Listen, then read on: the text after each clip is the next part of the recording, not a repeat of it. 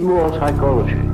We need more understanding of human nature because the only real danger that exists is man himself. He is the great danger and we are pitifully unaware of it. We know nothing of man. very obviously he has gone insane.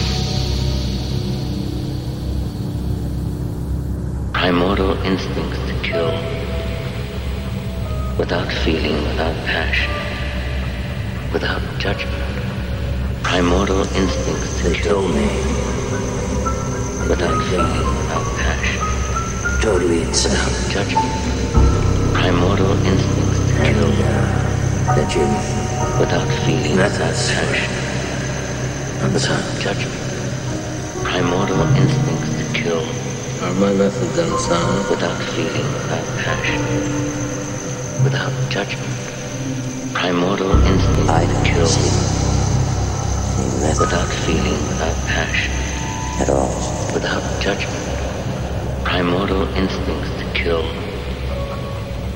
without feeling, without passion, without judgment. He is the great danger, and we are pitifully unaware of it. We know nothing of man, far too little. His psyche should be studied because we are the origin of all coming evil.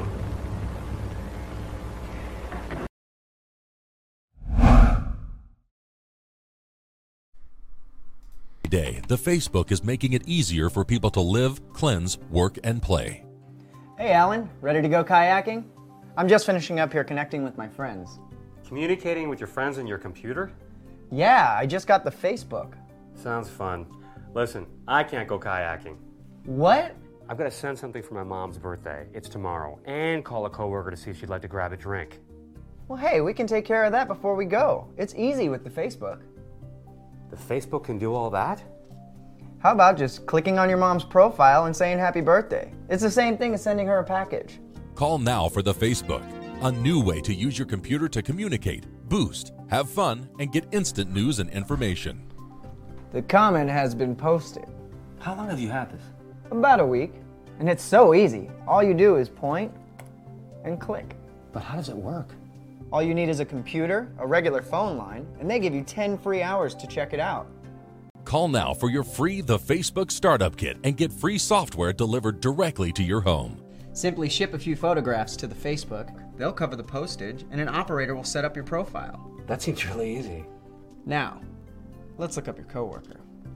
What do you want to know? What her favorite movies are? What college she went to? Her faith? Her relationship status? You can find all that out with the Facebook? Yeah. You can read her thoughts about the weekend before you see her on Monday. Make your friendship official with a friend request. You can even send her an event e invitation to get a drink.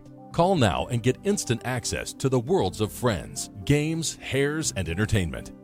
Here come the dot .jpegs. I just saved you a trip to the beach. That's great. Any way I can get a physical copy of that photo? That's great. Call the toll free line and an operator will send you copies of any photo you want. You can even have a photo printed on the side of a You mug. can even send her an event. Drink your coffee at work in style. I'll keep that at home. So how do I get the Facebook? Well, that's easy too. You just call the 800 number after we go kayaking. I gotta check this out. But what about my privacy? Just go to your module, configure settings, cleanse. It's no big deal. Call 1 800 614 3434 right now for your free The Facebook Startup Kit with free software and 10 free online hours. Macintosh and IBM compatible. It's everything you need to get online. So call 1 800 614 3434.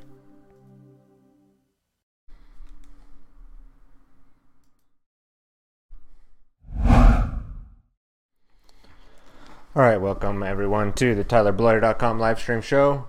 Today we are going over the Cyber Pentagon, and we'll go over why the na- sh- name of the show is that. And in a second here, as soon as I can hear myself, I'll take these headphones off, make sure that everything's working all right. I know that's annoying when people do that. I also think it's ridiculous.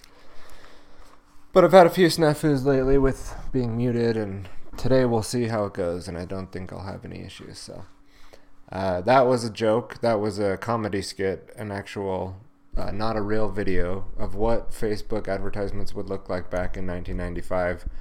And of course, uh, LifeLog. I mean, Facebook didn't uh, b- wasn't invented until 2003, 2004. Uh, so we'll go over some of those details today as well to clarify that that video there was it was a comedy skit. Just to clarify that, but most of what we're going to be talking about today is pretty ominous and not very funny, and so it's good to get a little comedy in there and at least uh, be able to lighten the mood a little bit here as we go into the cyber pentagon today. What we're going to be covering is some of the aspects of things. Um, well, let me first get a few announcements out of the way. So, TylerBloyer.com is now fully uploaded, backed up, and archived to LBRY.com. So let's see if we can just pull this up really quick so I can show you a couple things that are updates on the site.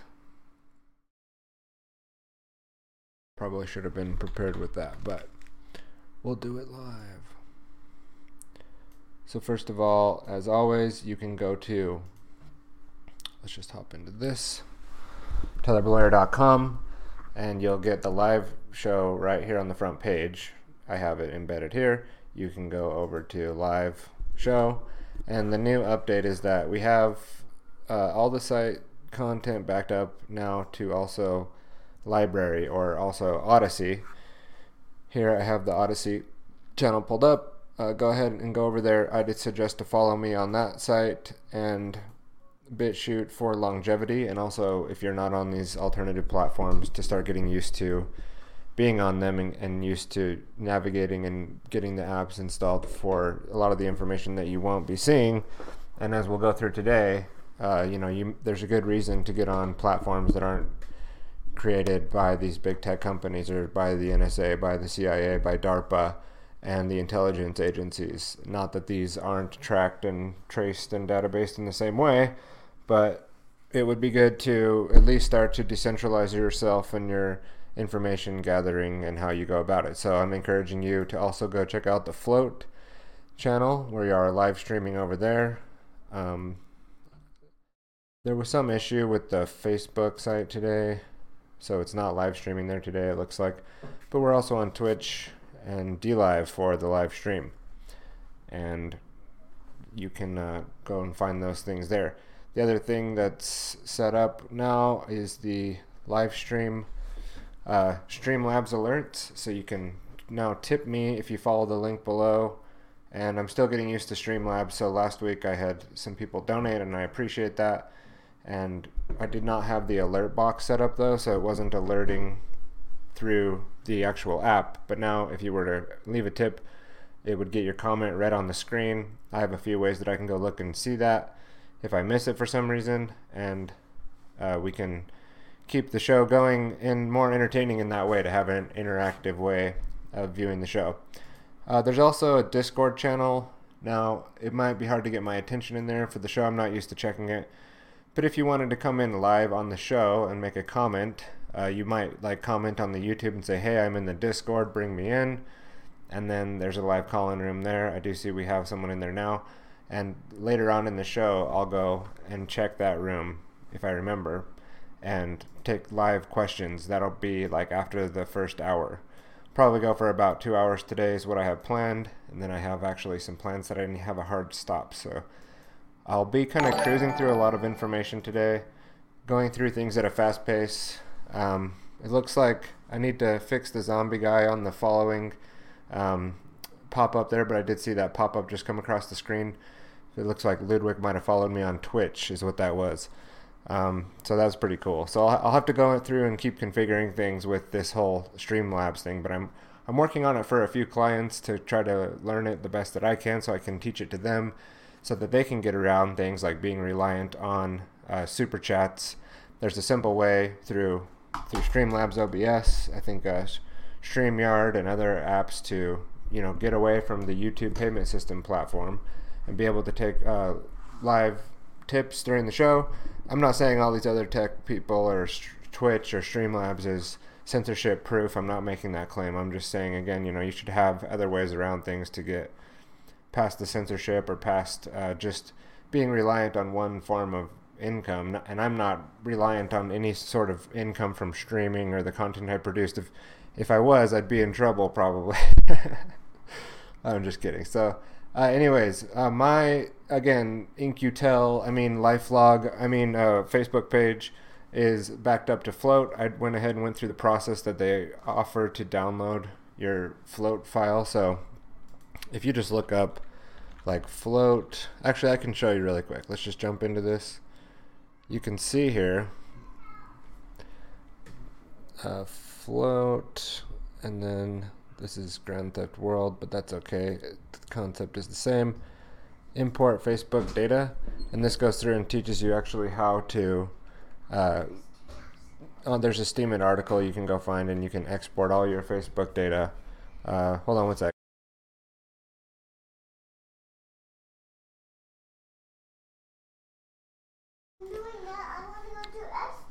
Okay, we will.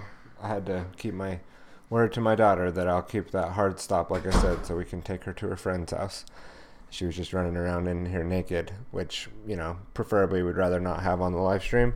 So if you import your file here, it takes a little while, and just have confidence that it will work. It takes, it was a little shaky when I tried it, but it took two tries actually, to be honest. And then the second time it did say complete and it said processing. I came back, I think it was maybe a day later, and there were a bunch of things there from Facebook. So I've basically archived all my posts and videos and media to Flote. And Flote is, uh, we'll learn more about that as we go. We'll get into solutions based technology episodes, and Flote will definitely be featured back in there. Uh, Grand Theft World is on there. I'm on there as well, tylerbloyer.com. And that was the it for the announcements today that I wanted to go through. Uh, today, again, the reason why we're doing this episode on the Cyber Pentagon, we'll be going over a lot of the origins of some of the social media tech giants like DARPA and the or uh, sorry, like like Facebook and Twitter and Parler and you know in general what the objectives and goals and plans have been of big tech slash the military slash the intelligence agencies, which all work together, as you'll see, and as we've covered in you know the past here in the past few episodes with uh, getting ready for Human 2.0 and consenting to silence, and then that was more on censorship. Today we'll be going more into uh, surveillance, and we covered a little bit of that last week with the censorship as well, with uh, Bill Binney's uh, opening of last week's clip uh, a clip in there that I put in the opening of consenting to silence. And so we're just going to kind of continue on this theme of mixing modern tech, surveillance, censorship, and deplatforming and the different things going on there and cover some of the past and the history and try to provide some more contextual information.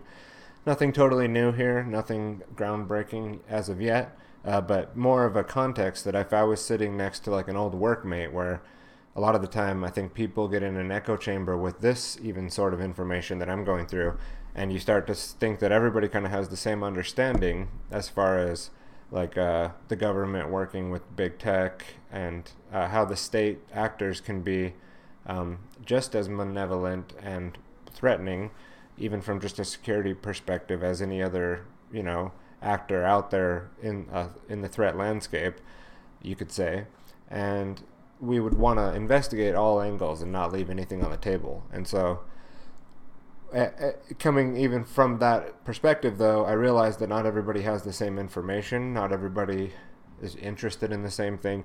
So I'm kind of sitting down today like I'd be sitting next to a coworker who's just asked me a few questions about, hey, I heard that you know the NSA uh, was doing mass surveillance since the Patriot Act, and I might have a few comments on that.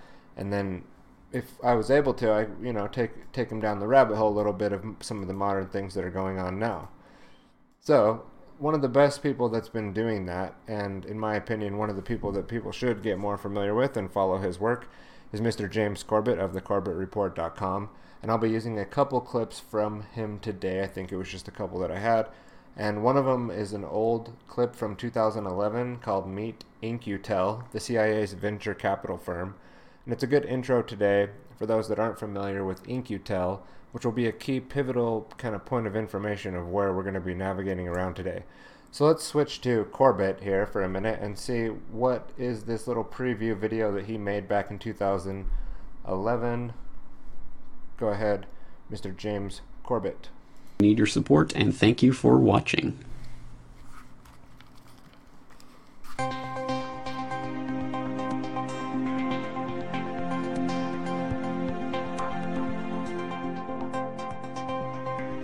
GainSpan Corporation manufactures low power Wi Fi semiconductors that form the heart of modern remote sensing, monitoring, and control technologies. Recorded Future Inc. is a Massachusetts web startup that monitors the web in real time and claims its media analytics search engine can be used to predict the future. Keyhole Corp created the 3D Earth visualization technology that became the core of Google Earth. The common denominator?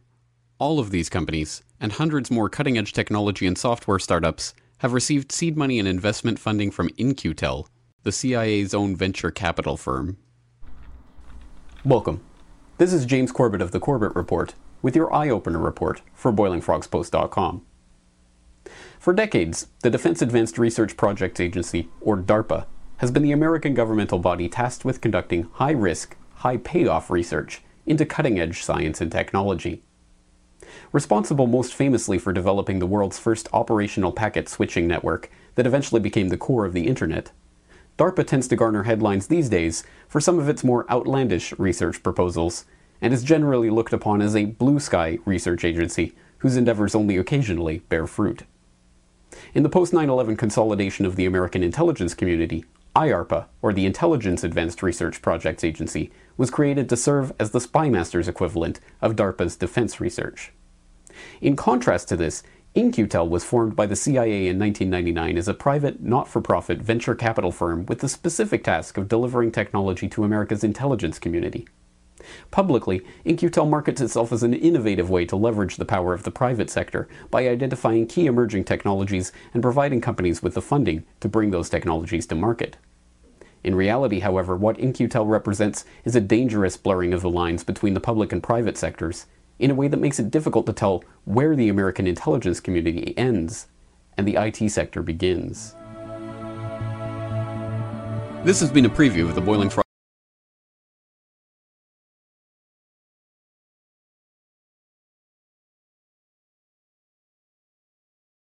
Yeah, so that was a preview of that clip there, and that was back when James was doing a Boiling Frogs post and maybe just a little preview. But again, I just wanted to get a look and feel for what In-Q-Tel was, and he, like he said, their late '90s uh, CIA venture capital firm.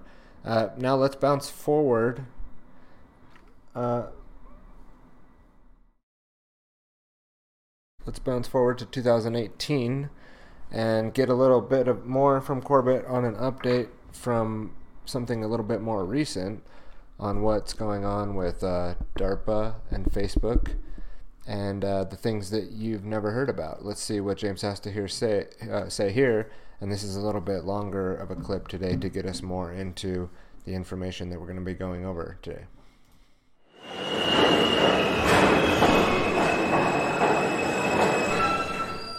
So I was on this Reddit thread the other day about ever notice how accepted it is that we are constantly being spied on? And there was this user, Fife Guy, who said if the government were found to be tracking people's position, shopping habits, preferences, etc., it would be taken badly as an affront on liberty. Check out Lifelog, created by DARPA. But if they agree to give it to us because they don't read the terms and conditions, like Facebook, interesting that Facebook began the day Lifelog ended. By the way, Facebook, like most tech startups, are funded by CIA front agencies. Interesting stuff. Well, if you watch the Corbett Report, you'll know that yes, the uh, Facebook, as well as other social media entities, but Facebook certainly has some shady roots with shady people uh, and connections back to In-Q-Tel, the CIA's venture capital firm. So you already know about that, but maybe you don't know about LifeLog, the DARPA project that began the day that face or that ended the day Facebook began. Really, is that true?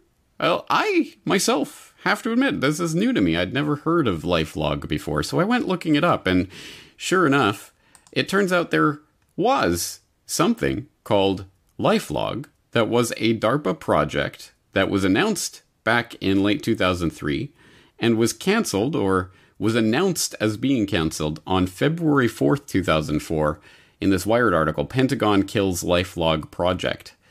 And it says that the Pentagon canceled its so called Lifelog project, an ambitious effort to build a database tracking a person's entire existence. Run by DARPA, the, Department Def- the Defense Department's research arm, Lifelog aimed to gather in a single place just about everything an individual says, sees, or does. The phone calls made, the TV shows watched, the magazines read, the plane tickets bought, the email sent and received. Out of this seemingly endless ocean of information, computer scientists would plot distinctive routes in the data, mapping relationships, memories, events, and experiences. So essentially, this life log was going to be an all encompassing diary that would have a near perfect digital memory of not just everything you do, but where you do it and who you do it with and at what times. And uh, it would be this list, but not just a list. It would be itemized. It would be broken into episodes so that you could see that, oh, this event started here and then you went there and then it was completed here. And it would do all of this automatically. It would be following you around, recording everything you're doing and every interaction you're having. Uh, pretty incredible and incredibly creepy stuff. But don't worry, guys, it was all canceled on February 4th, 2004, or at least that's when it was announced canceled by Wired. And just out of curiosity, is it true? Is that the day that Facebook was founded? Well, according to the Bastion of Truthiness Wikipedia, it is anyway. February 4th, 2004, the website for Facebook was launched by Mark Zuckerberg and uh, Wiki provides a, a link to uh, an article that that sources that. So apparently, it is true. Although when you actually dig through and uh, you find that, well, actually the program was canceled in late January of 2004. So it was canceled a couple weeks before it was announced canceled by Wired. It wasn't literally the same day, guys. Don't worry. But it is just a coincidence likely, but still a telling one. Because can you think of an application of a of a, a platform of a social media tool that is anything more like this life log idea that the Pentagon and DARPA was looking for than Facebook itself, where you yourself are recording, if not every single interaction that you have with everybody everywhere, at least a good portion of them. And you yourself are tagging all of these other people for, uh, you know, for the good of the the the interested onlookers, uh, so that they know who you were interacting with and where and at what times, and they're broken into episodes, and you can see the different parts of your life, the timeline.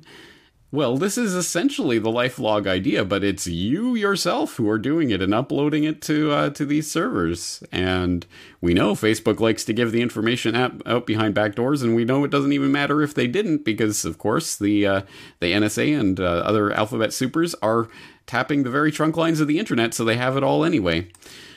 Well, if you want more information about this lifelog idea, you can go to the actual request for proposal that DARPA had up on their website back at the time, and it was looking to uh, to make a decision by May seventh, two thousand four. Obviously, that got called off when it started to get a little bit too much attention in the press. But uh, you can go and read through how uh, the uh, the idea of what they were looking for and uh, how there was going to be all sorts of different sensors and things to try get all this different data that people are going through in their uh, life, and then sorting and producing a timeline that const- constitutes an episodic memory for the individual. It's a very detailed, very creepy proposal. I mean, there's no way that you can read this without being creeped out, thinking the military is looking for this technology. Um, Perhaps for a little comedic relief, you can find that uh, actually uh, people who were fulfilling the proposal had to submit the proposal via floppy disk. two copies, two separate floppy disks. so there you go. That's uh, a sign of the times. But anyway, this is the proposal, and uh, this is what they were looking for. And it should sound pretty chillingly familiar um, in its broad outline to what we already know about the Total Information Awareness Office, which I've talked about a number of times, perhaps most notably in the uh, Five Privacies You Didn't Know You Lost episode of the Corbett Report. But yes, the one with the creepy Illuminati pyramid in, uh, radiating the globe image. uh, just totally nothing to nothing to worry about here, guys. Anyway, this should bring uh, bring to mind also some other things that we've talked about in the past, like Zbigniew Brzezinski's Between Two Ages. Soon it will be possible to assert almost continuous surveillance over every citizen and maintain up to date complete files containing even the most personal information about the citizen. These files will be subject to instantaneous retrieval by the authorities. In the technotronic society, the trend would seem to be towards the aggregation of the individual support of millions of uncoordinated citizens, easily within the reach of magnetic and attractive personalities, exploiting the latest communications techniques to manipulate emotions and control reason. So there you have it, guys. The day LifeLog was announced dead was the day that Facebook launched and the idea rolls on and think about how much closer we are to that life log idea coming to full fruition 14 years later than we were back when we were also innocent at that time when Facebook was just being launched or so we would like to believe. Anyway, there's a lot to dig into, so I hope you guys will continue researching about LifeLog and its various analogs in the different programs that have been suggested and quote unquote scrapped. DARPA like the Total Information Awareness Office, which we know just went underground and became the whole Prism grid network. So uh, it, all of this moves on just under different names, and they don't tend to announce it quite as openly anymore, but there's a lot to dig into. Hope you guys will be there to dig into it with me. James Corbett, CorbettReport.com.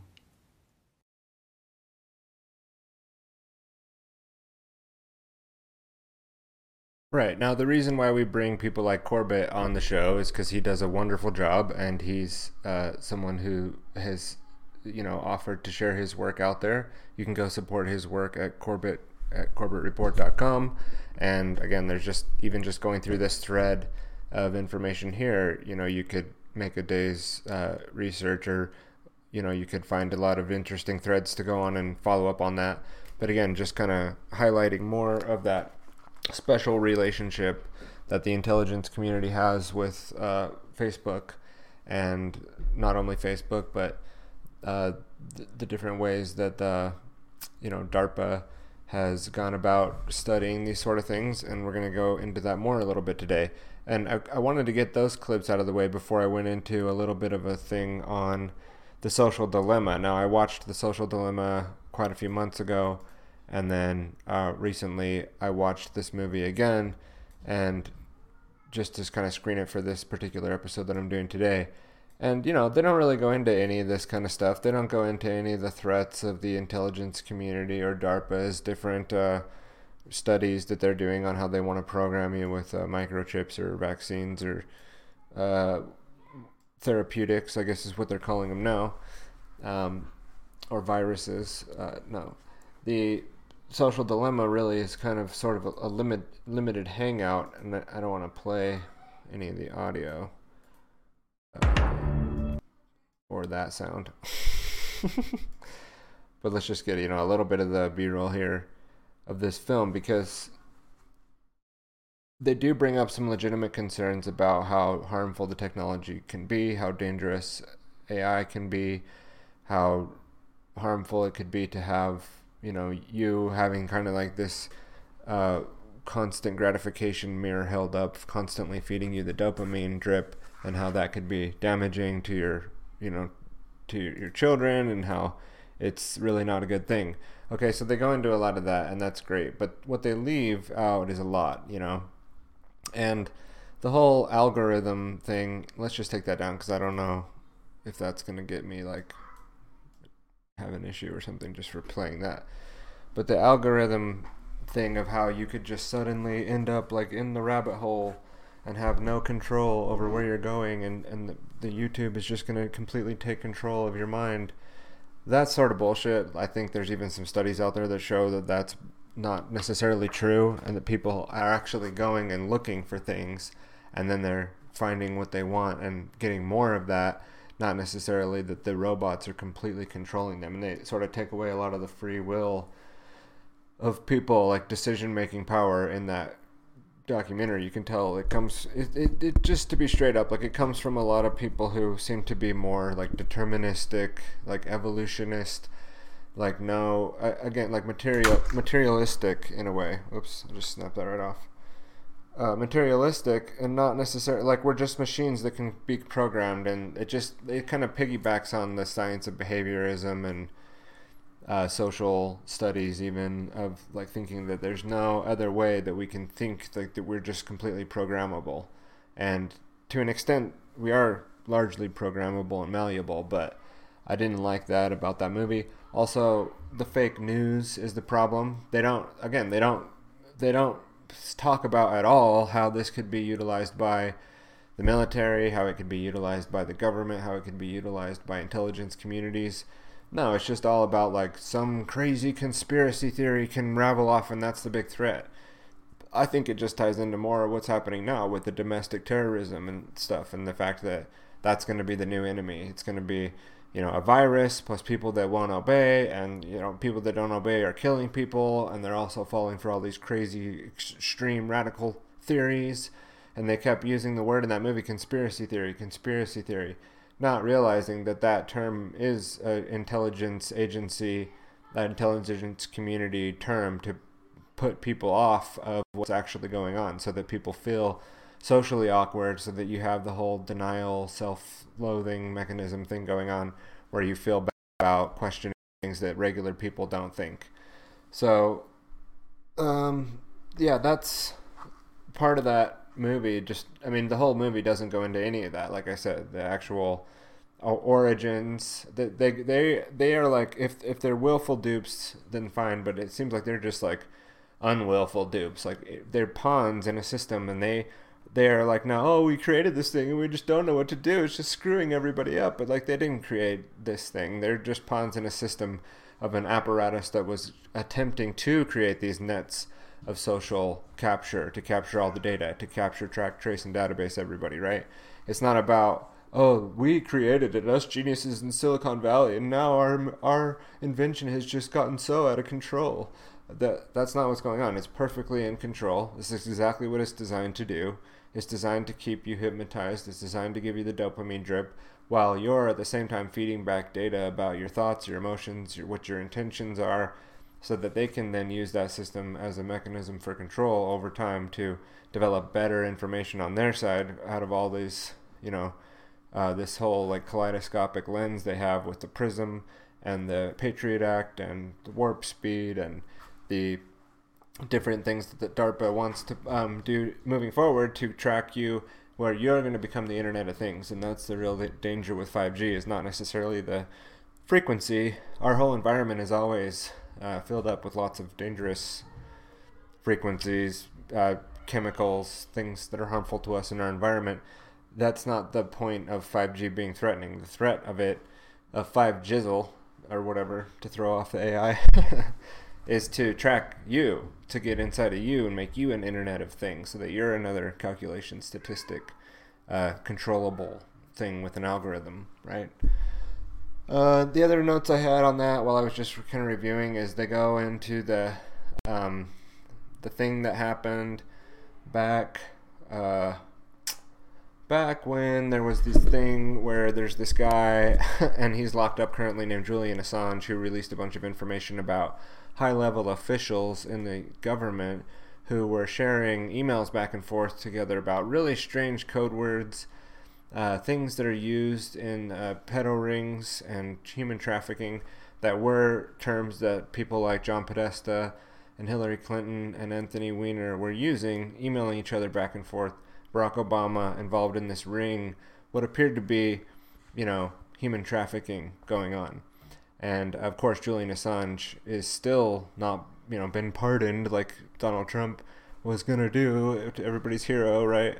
Um, that probably won't happen in the next week, and he'll probably just rot because that's what they're gonna do because he stepped on things that he's not supposed to step on, and going uh, there, that's what was going on around that time with fake news. But they turn it into. And then Donald Trump, Hillary Clinton then said the Pizzagate thing was fake news. I shouldn't have said those two words together caused the AI to trigger this video, but I'm kind of done caring and thinking about that. And then, uh, you know, then what happened was there was this like false flag kind of limited hangout type thing that happened in upstate New York with the actual physical location where the guy went in apparently went looking to see if there were people in there involved in this right? And then the news media kind of black holed the whole thing into that story versus the real story that was happening there was that there was this human trafficking ring, which has now over the last year definitely been more uncovered. And uh, people have gone to prison. We'll go into the Maxwell sisters today. Uh, both of them a little bit more uh, Christine than uh, Ghislaine, but she's in prison right now, right? It's not just like fake news, total like there's nothing going on. No, there are things going on that they've attempted to cover up with the whole fake news thing. And again, they just go into like everything that people believe online that's not what the mainstream media says is a conspiracy theory. That's like what the social dilemma basically came into. And then their solutions at the end were like, oh yeah, you know, just turn your notifications off and and and choose your own YouTube videos. That's how you take the power back you, you, should choose your own video rather than let the algorithm do it for you. And, and turn notifications off. That'll help. Like, again, either they're just totally paid liars who are attempting to cover up what's really going on there. Or just like, again, these people made a documentary. It was heartfelt. They really cared. It has a lot of like interesting grabs and heart emotional cinematography going on in the movie, heart pulls and things like that. But it's again, completely lacks the proper information and context. The two movies that I'll put in the show notes near the top are going to be State of Mind, The Psychology of Control, and Minds of Men. The first one was uh, produced by uh, InfoWars, and Richard Grove and Kevin Cole uh, were writers on that. Uh, I believe that's correct. I'll p- clarify if not, if I'm wrong about that. And then some other people were involved in the writing. Uh, Lisa Arbacheski, did the voiceover monologue and was also involved in the production of that uh, from Tragedy and Hope films there. And the other one, Minds of Men, that I mentioned was Aaron and Melissa Dykes. Uh, they, you can I think it's just mindsofmen.com or Aaron and Melissa Dykes in a web search will find that. And again, I'll put that in the show notes as well. So those are the two documentaries that I think really need to be watched and further understanding MK Ultra, DARPA, uh, the Pentagon, and uh, DARPA and ARPA and the different um, military uh, programs and operations that have been going on would be better things to consume and understand than that particular movie if you really want to understand the true threat which is again part of the goal today is to go over some of that so that people can get a wider context than just the social dilemma on some of the stuff that's going on with technology with social media and things like that. So one of the documents mentioned in that was Corbett. We'll just kind of backtrace his steps there. Was that all really accurate? Here's that Reddit thread that he was talking about, and it says if the government were found to be tracking people's position, shopping habits, blah, blah, blah, right? And then somebody made a Corbett video on that. Or sorry, I mean, then, and then Corbett made a video on this, somebody said. So here's that thread. I'm going to put that in the show notes. Now, I went and looked up that URL that he also has in that video. If you click on DARPA's origin solicitation for LifeLog, you're going to get a big, nice wayback.org article. Oh, interesting. Why, why did he have to use the wayback? Let's see.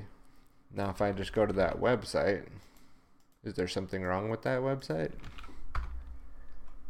Yes, there is. 404 not found. Interesting. So DARPA.mil took that site down or this paper. Maybe they moved it, right? Let's we'll just move on. Uh, so that's interesting. So you have to use the Wayback to get it. Earlier this morning, I was having issues with the Wayback, and I was going to kind of talk about that, but it appears to be working now. And this article has again that link that's broken that you can go to that's not there anymore. Let's just double check that that's true and that that was the correct link that James had. Does this one go anywhere? No, this one also doesn't go anywhere. So, somebody's covering some tracks or, you know, internet stuff just breaks, you know. So let's zoom in here. I know you guys can't really see that that well. And we'll read a little bit about this. So what is this? Uh, this is a proposal, proposer information pamphlet. The Defense Advanced Research Project Agency, DARPA, often selects research often selects its research efforts through a broad agency announcement, a BAA process. The BAA will be posted directly to fedbizopps.gov.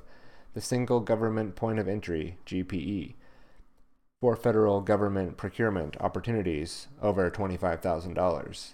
The following information is for those wishing to respond to the broad agency announcement.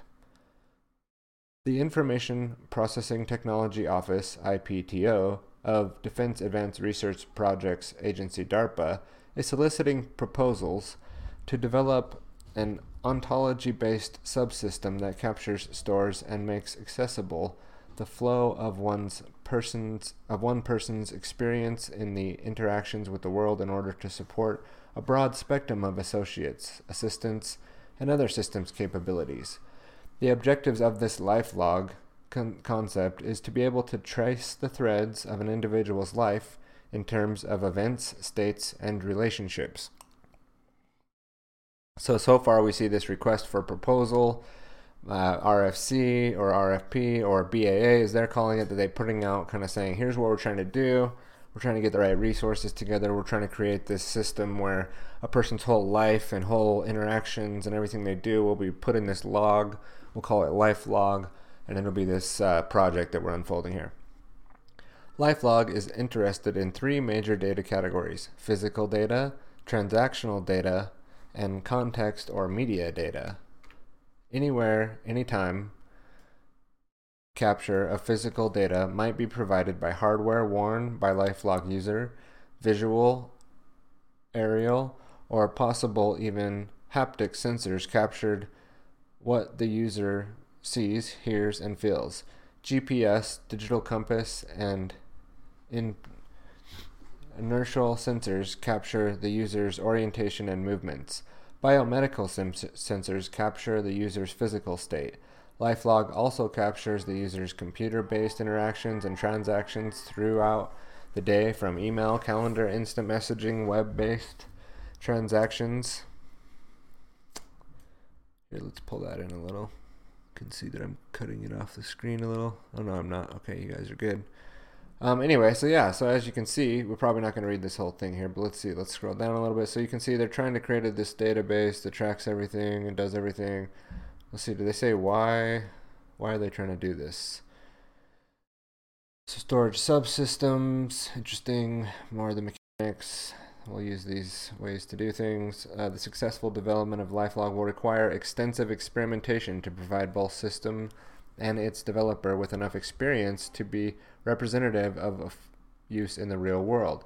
The first LifeLog users will clearly be the developer team itself. And once a critical initial threshold of capability has been achieved, the results of this should be documented as longitudinal studies. Operating conditions should not be controlled, and a broad spec- spectrum of both physical and transactional data should be captured over weeks of continuous real world use.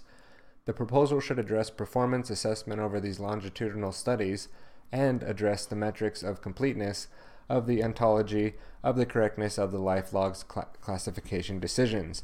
The LifeLog program also includes a challenging problem in a form of a system demonstration while taking a trip to Washington, D.C. Travel combines physical activity, movement via blah, blah, blah. Okay, so they go on that they will com- continue to track every damn single thing that you do with the system. Option, task 5 Options for Advanced Lifelong Development.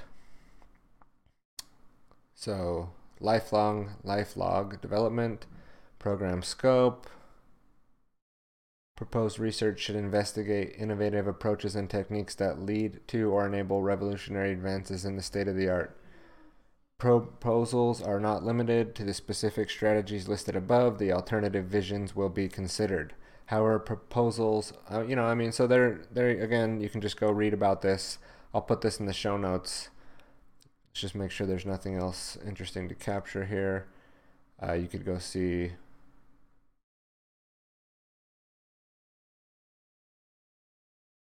some of their plans here, where to mail in the proposal, how to wrap it up and the format and all that. So that's interesting, right? So it almost sounds like they were trying to put out this idea into the wider technolo- technology community in order to gain and uh, stir interest in this kind of activity of creating these sort of social networks, you could call them, uh, social databases and life databases of every activity that goes on, making each point data point that could been the, later then be used for graphical analysis, for any, any sort of analysis, right? And so with that, we can understand, you know, back in the early 2000s, this was uh, 2003. They rec- they said they would close it in 2004, and going to kind of cover a little bit of James's tracks further. Here's that uh, Wired article that he was talking about, and it was posted on January 4th, 2004, which is interesting because Facebook did start on January 4th, 2004. Uh, right? Yeah, right there it says launched January 4th, 2004 by Mark Zuckerberg. And so that's interesting that there was an article that came out the same day. But if you look into that a little bit more, they didn't exactly close that day. I mean, maybe they changed the history. Uh, the, DARP, the DARPA program was canceled in late January 2004 after criticism. Here, let me just scroll up a little bit. We're right here. After criticism from civil libertaries, uh, civil libertarians concerning the privacy implications of the system. Generally, generically, sorry, the term life log or flog, ooh, that's interesting, uh, is used to describe a storage system that can automatically be persistently recorded and archive some information dimensions of an object, object filing of users user life log life experience in a particular data category data category. So the pentagon funding what essentially looks like you know the social media networks that we have now and this is a common theme that you'll see it's the same that's true with bitcoin. Uh, you can go see an mit paper. Let me see if i can pull that up right now in the web WebBrain which i'll also link in the show notes because today we're going to be using this a little bit to kind of track things later, and I'll put my show notes in. And if I need to pull this up more, I will. I have in here DARPA and ARPA and how that connects to ARPANET and the internet and HAARP and SRI and uh, the total information awareness that Corbett was talking about, which we'll talk a little bit more about today as well, and how that was all connected into the Pentagon and cybernetics and the good old cybernetics the true origin of uh, the intelligence networks, or at least a big influencer, right? And uh, there's a lot of good notes that I still need to put in here, but what we wanted to look up was the MIT. Uh, let's see if I can find this. 1996 MIT paper on how to make a cryptographic mint. Let's go ahead and open this up. And similar to, you know, that, that paper from DARPA or that re- RFC or RFP, which we could probably dig into more and find even more interesting things about, this is more like a, a working paper from a bunch of different working groups who went through and were trying to understand how to create a digital currency and how to make it work so that it could be transparent versus private and how all the workings of that would work. And so they basically go through and create the cryptocurrency system. You can read about it. They create a public ledger. They don't call it that in here, but they call it some sort of public way that we can make sure that people can see what's going on so that people don't make uh, black markets out of this technology, right? And you can go and read all about this. And again, uh, the people that were involved in this, let's just jump to the bottom, are see. I think there was like a working group section. Maybe that was back at the top.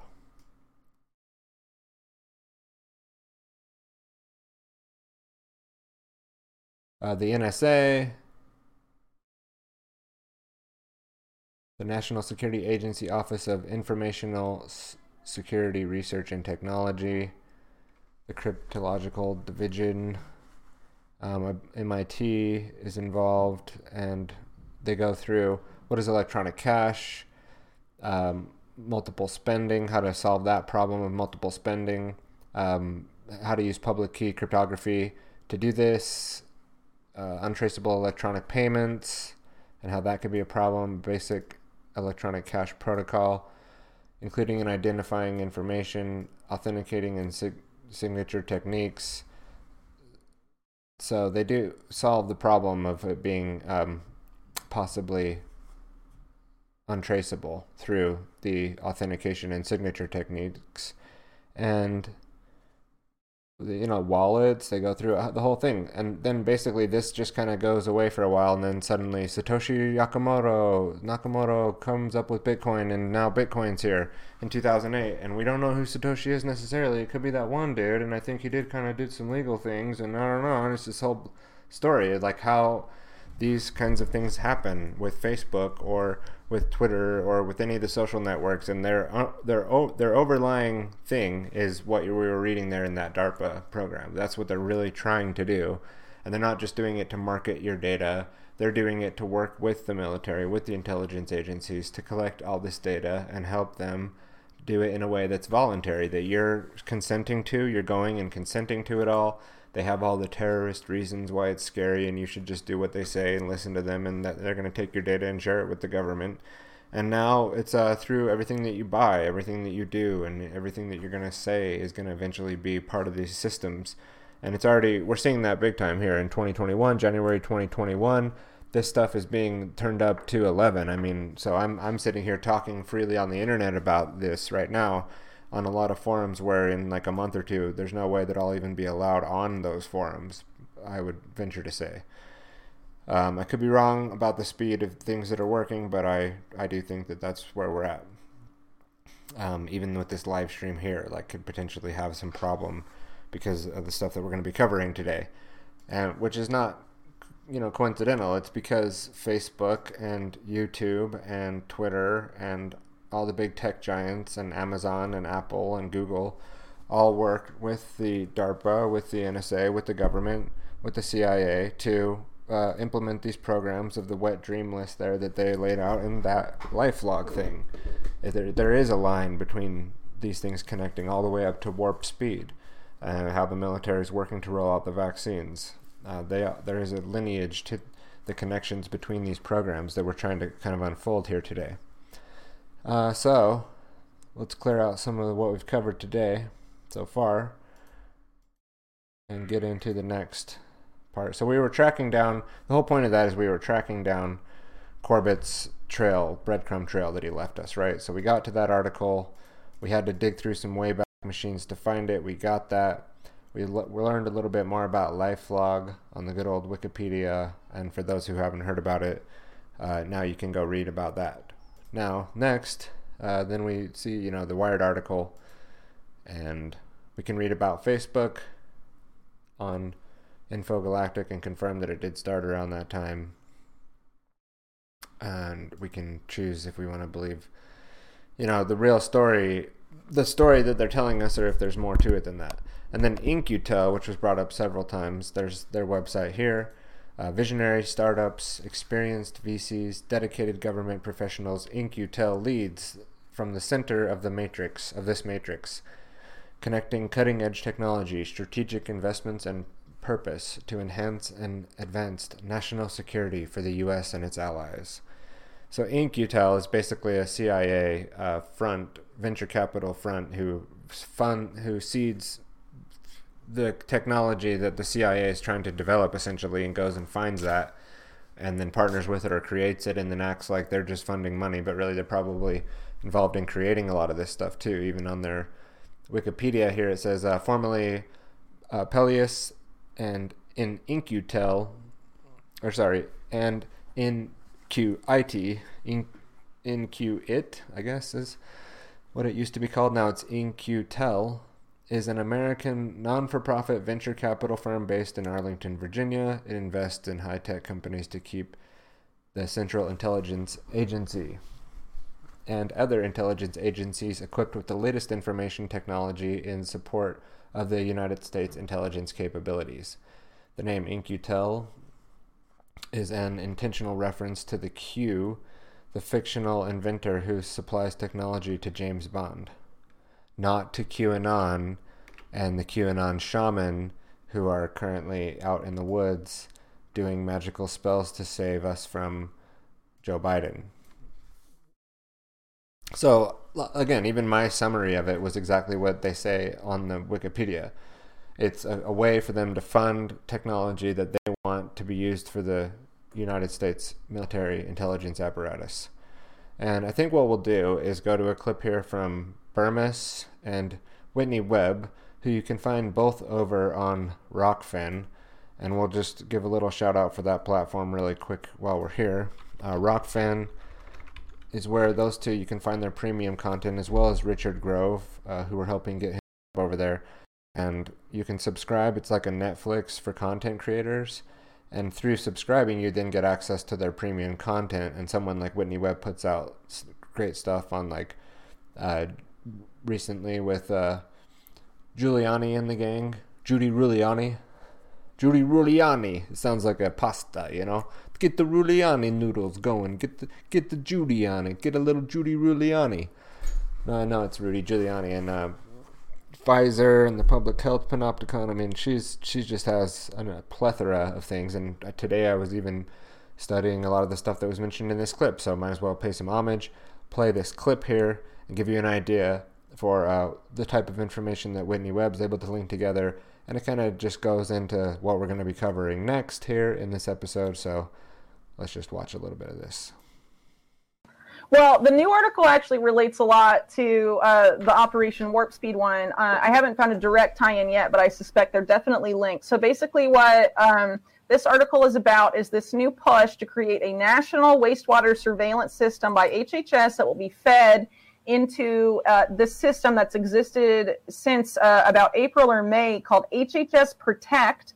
It is the uh, where data warehouse where all of the COVID 19 patient data in the country is being housed and it's being run by Palantir. And it has been insanely undercovered when you consider the fact that Palantir uh, was set up by this by Peter Thiel, but also by the CIA's In-Q-Tel. And for the first three years of its existence, its only client was the CIA. Okay, and it was essentially created to be the successor to Chiliad. Yes, Chiliad, the company set up by Christine Maxwell, Ghislaine Maxwell's sister, to handle all the war on terror data. She was contacted uh, to set up that company by the active duty chief information officer of the CIA, Alan Wade Alan Wade was also involved in the Total Information Awareness Program after 9 11 and also in advising and guiding Palantir's product development, right? So, you know, a direct line between that to Palantir, and now Palantir is basically housing all of this data. Um, at HHS Protect, no one except for people at the uh, White House Coronavirus Task Force and a handful of other people even have access to it. It's being uh, hidden from even local public health officials um, and it's uh, being used to determine tons of things. And also now, as I report here, it's being used to predict COVID 19 outbreaks at the local and community level in the US before symptoms even emerge, up to weeks before there is even a coronavirus outbreak. They're going to detect it in the sewage using a smart sewer system that they plan to have operational in 42 states by the end of the year. And the company that is going to be building this is a spinoff of MIT's Senseable City Labs, which is basically an R&D uh, system to create smart cities. And so basically what they are doing is that I would argue this is the beginning of a nationwide push under the guise of coronavirus to create a national smart city network, but they're going to do it underground in the sewers so you won't see it but it's the beginning of what is going to be a much larger push because we know that in some places in the country, like New York State, for example, their governor announced that they're going to be building at least five smart cities next year. Not only so announced it, mm-hmm. not only announced it, Whitney, but brought our good friend Eric Schmidt on air yeah. at one of his press conferences via Zoom. Very hip and trendy thing to do to promote this idea, as you uh. have Michael Bloomberg, another billionaire in charge of the track trace database force and guess what? They're going to start doing randomized testing in new york state for anybody that wants to go to school. Because it's a choice now. Because you know it's a choice and even in my uh, small town yeah. i just escaped from they actually put into effect the fining of not wearing a mask in in the streets, despite the fact we had an outbreak of over 863 confirmed, of 14,000, zero hospitalizations, and we now have the data on all those college outbreaks throughout the country 70,000 kids, three hospitalizations, zero deaths. And I guarantee you, those. All right, so there again, Jason Bermas, Whitney Webb, going over uh, the next steps that we're gonna of be covering in this show, and what she was talking about there with uh, Palantir and the connections to the Maxwell family and the connections to uh, Peter Thiel and again Christine Maxwell and that uh, Ciliad or Chiliad software that then turned into uh, Palantir. Now I'll I'll go through some of that stuff, but again, you know, people don't understand. Like I said, when they watch the Social Dilemma, the real connections and real kind of things that are going on behind the scenes of the social it's not just that they fund them see that's what you got to understand it's not just that darpa and the cia and In-Q-Tel is funding facebook because they want to see them succeed. They're funding them because they're working together because they want to see it function in the way that they are laid out in that uh, baa document that i covered in the beginning where they're talking about lifelog and how it will operate. That's more of like a grocery list of how they want the softwares to operate that they're going to be working with, which then later turns into these big tech companies who are not um, places like private companies where they have a right to decide who's going to publish on their platform. Like, no, it's fascism, it's corporate fascism, it's military industrial complex. It's your taxpayer dollars being uh, spent to enslave you and spy on you and that is not the same thing as some private company in a free market capitalist society who spins up and then starts censoring people because they're allowed to do what they want because with their company. Like, it's not the same thing. And I'm not saying 100% the other way that because they're now owned by the government, basically, that we should just private or nationalize these companies and we should, you know, for the in safety of our democracy, like I just want to clear the air that it's not a complete private company either, where they're allowed to then squash free speech. It's basically the government silencing you when you're censored off of Facebook or off of big tech platforms at this point. When uh, Peter Thiel is working with uh, Palantir Technologies, and he's one of the people here uh, that you can see is the key people in that group and they are a public American software company that specializes in big data analytics, headquartered in Denver, Colorado. Founded by Peter Thiel, Nathan Grinning, Greetings, Joe Lonsdale, Stephen Cohen, and Alex Karp in 2003. The company's name is derived from the Lord of the Rings, where the magical Palantiri were seeing stones described as indestructible balls of crystals used for communication and to see events in other parts of the world. Okay. And of course, Peter Thiel, Peter Thiel, whatever, is a German American billionaire, entrepreneur, a venture capitalist, co founder of PayPal, Palantir Technologies, and Founders Fund. He was the first outside investor in Facebook. He was ranked number four in the Forbes Midas list in 2014 with a net worth of $2.2 billion.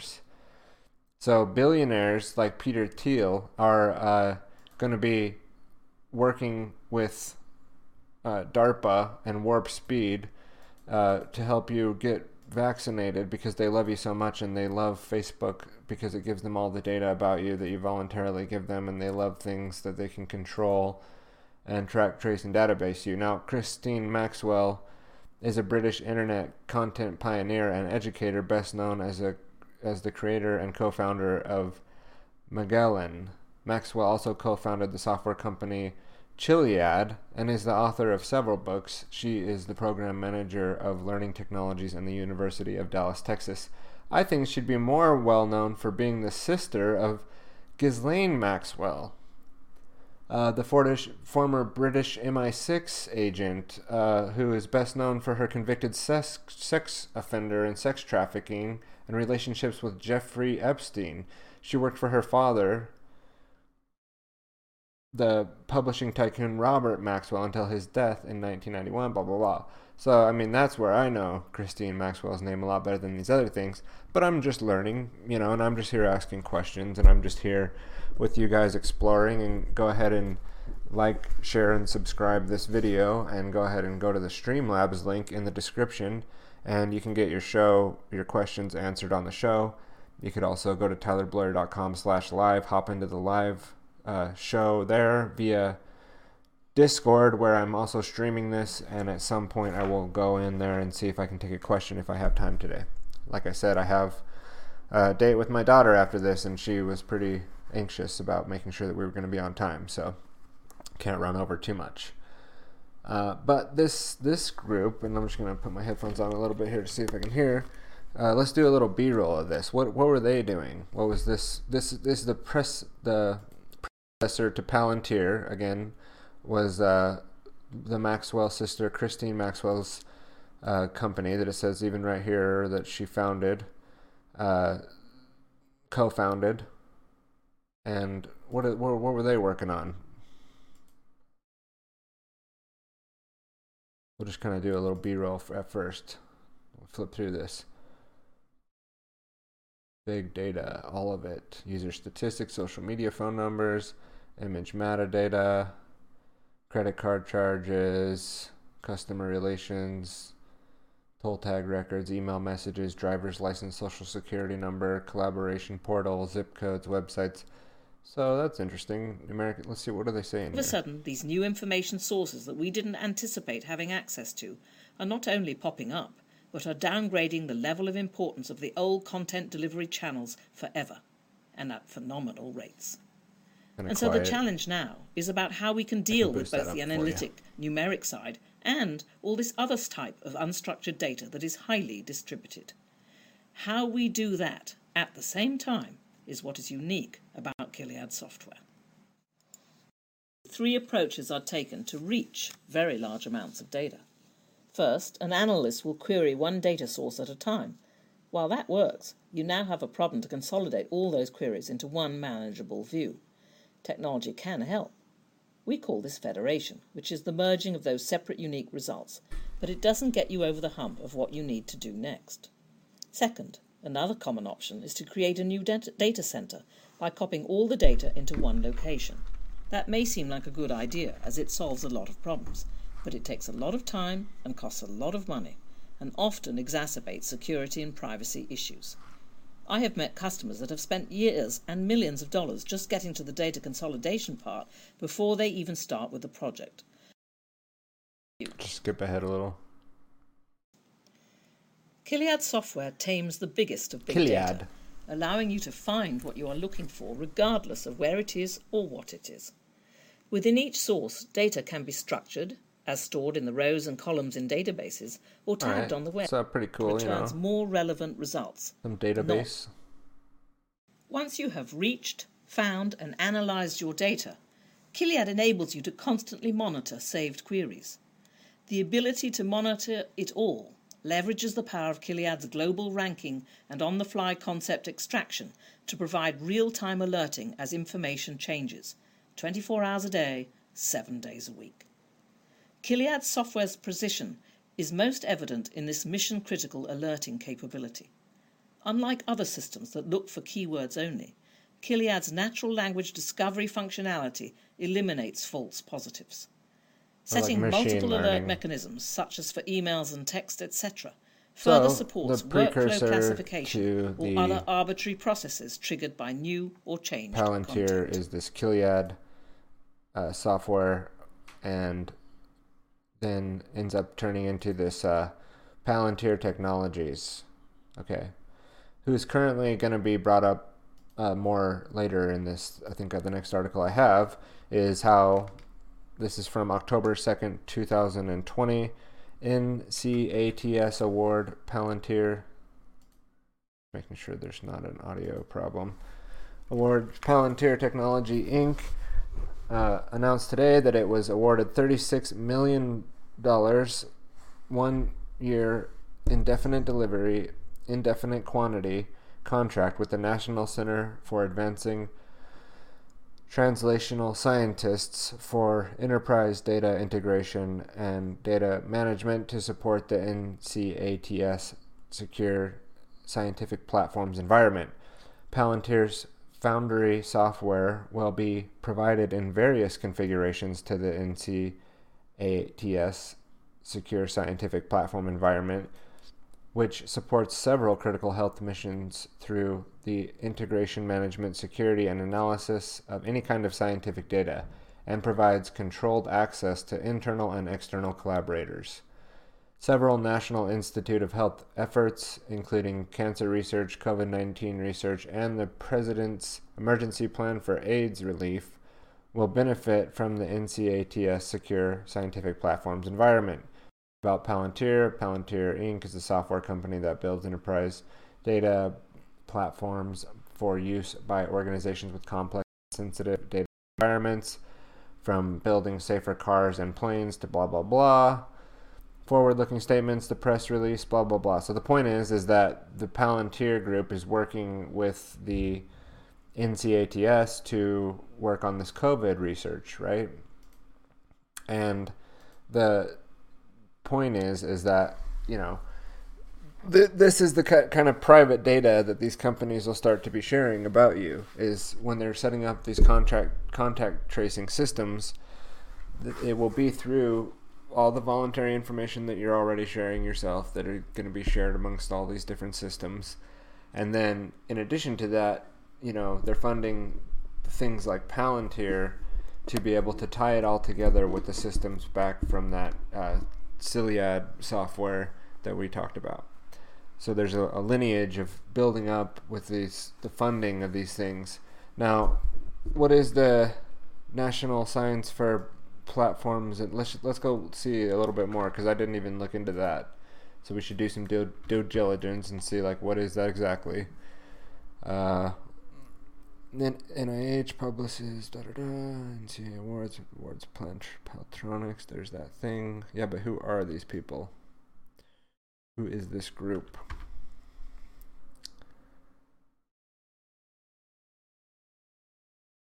Oh, oh, it's the NIH. Oh,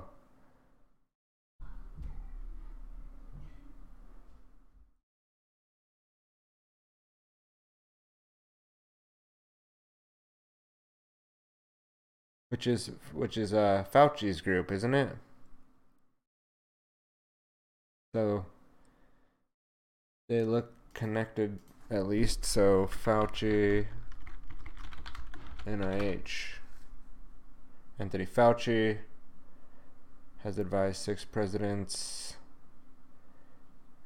and he was one of the principal. Da da da. Let's see. Anthony Fauci is the chief and NIAID. Why, why, why do they make it so hard? As a physician with the National Health Institute, so he's just like there on the board of directors or something. We're doing it live, folks, and this is how you know. Sometimes you just look into things kind of like this, like to see, and that's what that brain modeling software is for. Is like to later go plug some of this stuff in there. So, doctor, let's just read this. Dr. Fauci was appointed director of NIAID in 1984. He oversees an extensive research portfolio of basic applied research to prevent, diagnose, and treat established infectious disease such as AIDS, HIV, respiratory infections, diarrheal disease, tuberculosis, and malaria, as well as emerging disease such as Ebola, Zika. And the NIAID also supports research and transplantation, and immune related illnesses, including autoimmune disorders, blah, blah, blah. Okay, so.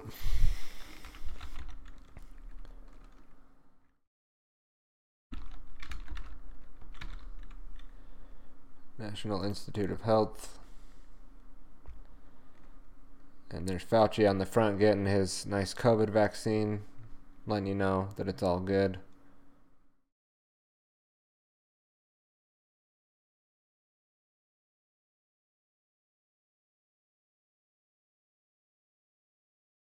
You gotta watch a video to learn more what they're about. Okay, so maybe we just do a little bit more due diligence on that as we kind of move forward here, and we'll come back to that those loose ends that we left there if we need to. Um, but that is interesting. Seems to be connected in with Anthony Fauci's uh, group.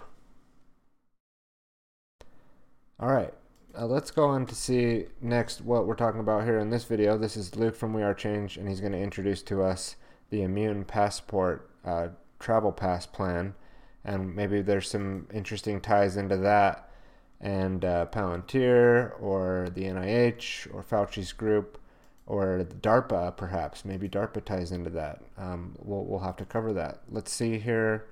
If this was what I had planned to go into next, we're going to go into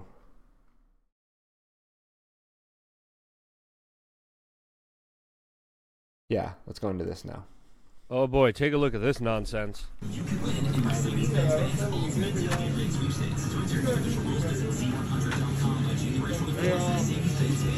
breakfast, breakfast the champions, some green tea, a banana. How you doing, bro? A banana, pretty healthy. Everyone, you got a. Oh shit! I'll buy the whole whistle. Relies upon its 14,000 bodegas so much. I love bodegas, and we got to make sure that they continue to stay open and do their thing. Can keep the change.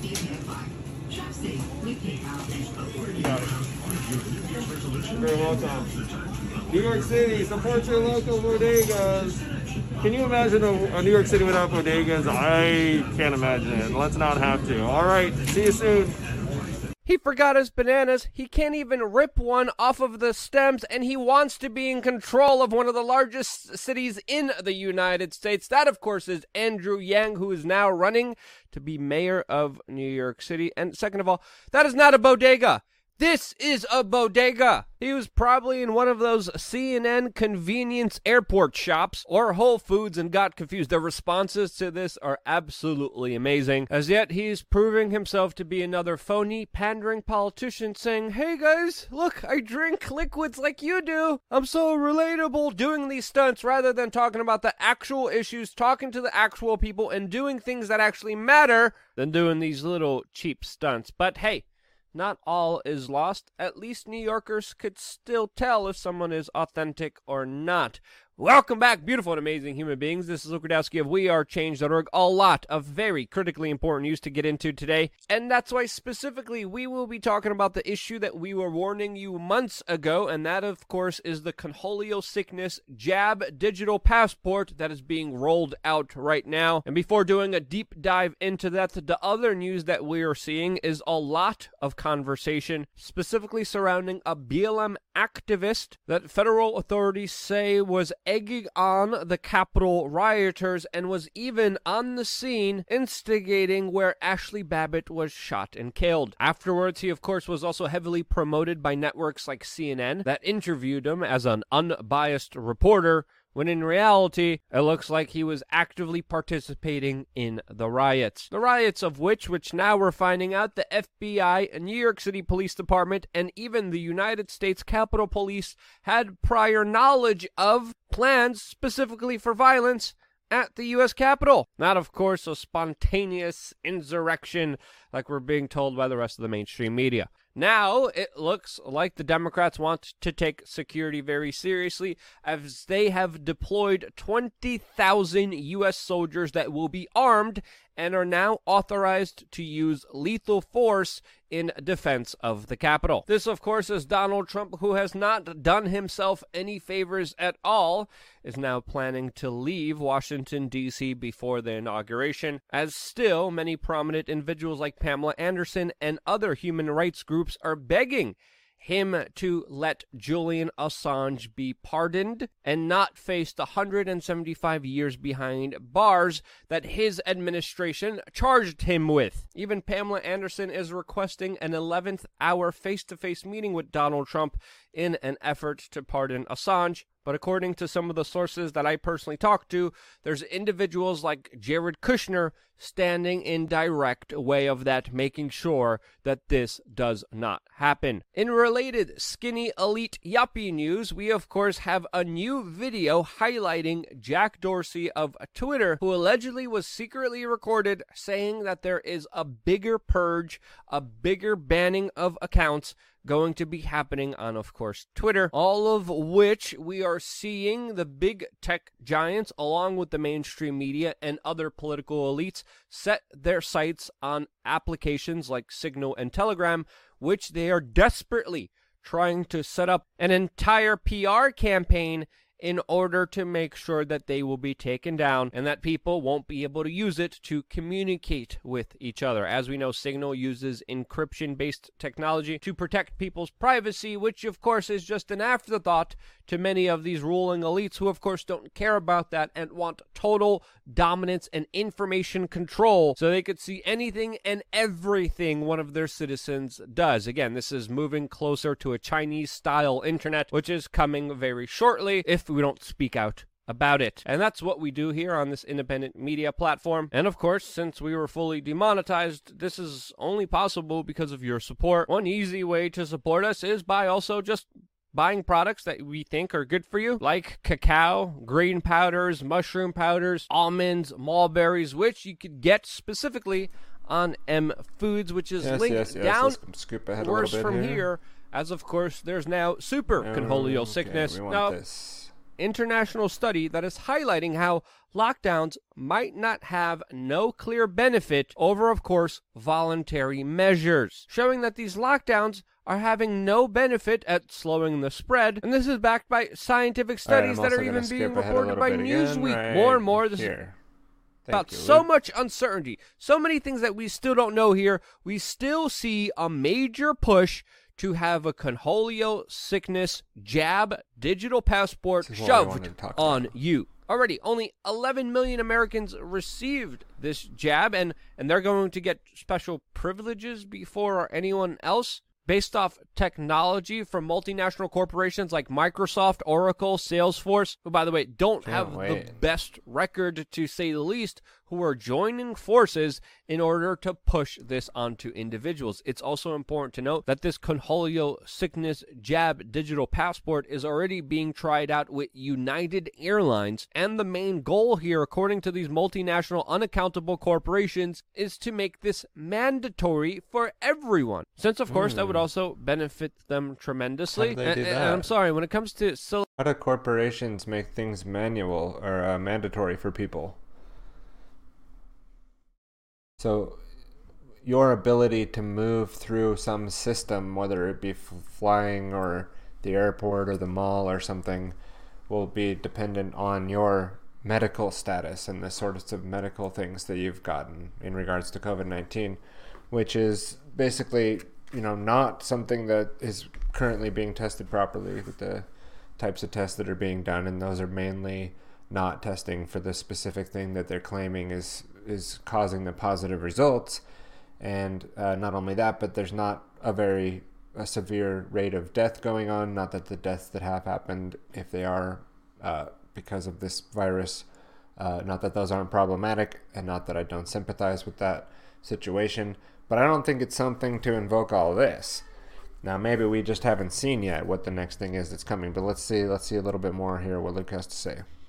Silicon Valley, other companies tied to U.S. intelligence contractors, Microsoft, and also the Rockefeller Foundation, trying to set up a track, trace, and database system with all of our personal medical history. I'm sorry, but that's absolutely draconian and has a huge potential for absolute abuse, as of course, very important rights will be exactly held in private corporations. Now, of course, as the social dilemma movie would say, is I'm just falling into some sort of rabbit hole algorithm thing right now, and it's not actually that DARPA and the Pentagon and In-Q-Tel and Facebook and Microsoft and all the social media tech giants are going to start working together with all that data to be able to implement a system like this where you'd be required to have some sort of passport to travel freely about or go buy groceries or go into one of these awesome Amazon stores where you can just walk in and get what you need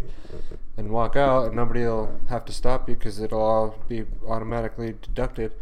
Like, you know, it's it's just a YouTube rabbit hole I must be falling into right now this morning. I don't know what happened. I must have just totally like the social dilemma says like these conspiracy theories have got me off on some total tangent. I mean, none of this stuff's actually happening, right? It's all just conspiracy theory. Uh, so if we look into that article that Luke had up on the screen there from Zero Hedge by Tyler Durden, a coalition of big tech companies, including Microsoft, is developing a COVID passport. What is that linked to? Fox Business. Microsoft, Oracle, Salesforce join efforts to develop COVID 19 vaccine digital passport. Okay. With the expectation that a digital document linked to vaccination status will be required to travel and get access to basic services. The group is calling itself the Vaccine Credential Initiative, VCI, and includes Microsoft, Salesforce, and Oracle. The U.S. health provider Mayo Clinic is also involved in the project, which is being described as the most significant vaccination effort in U.S. history. The idea is now a familiar one. Anyone who has been vaccinated will receive a QR code that can be stored on their mobile phone and the wallet app. Those without phones will have access to a printed version. We have previously reported on the development of this so called Common Pass, which also has backing from the World Economic Forum. Oh, oh! Oh, that's so nice. Klaus Schwab and the gang.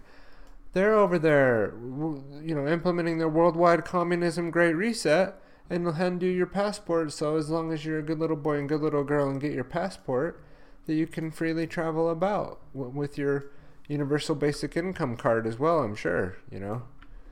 You won't have to work. You'll just, as long as you're falling in line and making the widgets that day that you're supposed to and not, not uh, thinking anything the wrong way, you'll get your vaccines and your passports and you'll be able to travel about okay this is great. Let's see. Let's see what else they got here for us.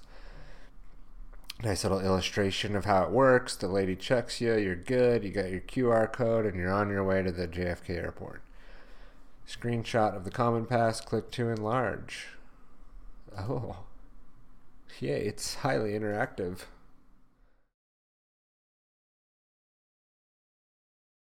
The goal of the Vaccine Credential Initiative is to empower individuals with their digital access to their vaccine vaccination records, said Paul Meyer, CEO of the nonprofit The Commons Project, also involved in the project. Oh, the Commons, where you'll you'll be able to hang out in the Commons as long as you're common like the, the collective, as long as you've sacrificed your soul for the group for the group and not the not not having any individual liberties any any longer you could go dig into that piece of shit organization. Myers said that the document will allow people to safely return to travel, work, school, and life while protecting their data privacy. Interesting. Uh, this is in Twitter, I guess, that they're announcing all these things. Let's see. Myers said that the coalition is working with several governments and expects standards to be adopted that will see mandatory negative tests or proof of vaccination on, in order to re engage in society. Individuals, this is a quote from that dude, individuals are going to need to have to produce vaccination records for a lot of aspects of getting back to life as normal, he added. We live in a globally connected world, the global village, I'm adding, the global collective. Don't worry. It's all for the, for the collective. We used to anyway, and we hope to again. So there's too many of you people out there trying to enact your individual rights and thinking that you have the right to just freely walk around without us injecting us injecting you with these new microchips and experimental vaccinations and medical apparatus that are killing people left and right and all kinds of people are having problems with, but we're thinking about just universally applying that. The Financial Times reports that the Commons Project has received funding for the project from the Rockefeller Foundation. Those eugenicists out there, over there that love you as well, with that work in line with the World Global Banking Cartel, and that have been implementing by all three major airline alliances. So great. So just say goodbye to flying if you don't want to comply with this. You know, you basically are going to have to make a choice at every step of the way how or if you want to go ahead and comply with this system. And it's not going to let us uh, get away with just uh, moving to a smaller town and moving away from all of them and making sure that we're, you know, protecting our own families. Like, no, this is coming to everywhere they can near you, everywhere they can get their feet in. And so it does take resistance and it does take standing up to it. And um, I think that that's what people should do is not wait to get back to normal, like they're saying here, but not have left a normal of how things have been for human beings throughout history, where we're able to take risk in life by going around and doing things outside in nature and around each other and in society, where sometimes things happen and there's risk involved, including viruses and communicable disease, maybe, and you know anything that could happen to you while you're out and about getting hit by a car getting hit by you know a tree branch getting struck by lightning uh, acts of god acts of other people acts of nature acts of god acts of nature same thing you know it's even on on your insurance policy that there are acts of nature that occur. They're, they're admitting themselves that there are things that occur outside of the realm of possibility of what you can manage as far as risk goes. There are risks in life. And what these people are saying is take this highly experimental, highly untested uh, thing that we're constantly evolving and gen- genetically making RNA, mRNA things that code your DNA, and we'll put microchips in there, as we'll go into it a little bit here later, and things like that. And you don't have to actually know what's in there at all, but it'll be a mandated thing for you to do that to travel. So you basically have to play Russian roulette with your life and your family in order to travel to get back to normal. Like I don't think so. I haven't done anything like that this whole time, and I don't intend to do anything like that moving forward. So, good luck, good luck implementing this. And I know you have lots of plans uh, with all this great stuff that we're talking about today to implement all this. But uh, you know, not everyone is going to be on board immediately. Right so let's go see how how do they plan or how have they planned in the past to uh, make sure that they can use the right networks to get this information across to us.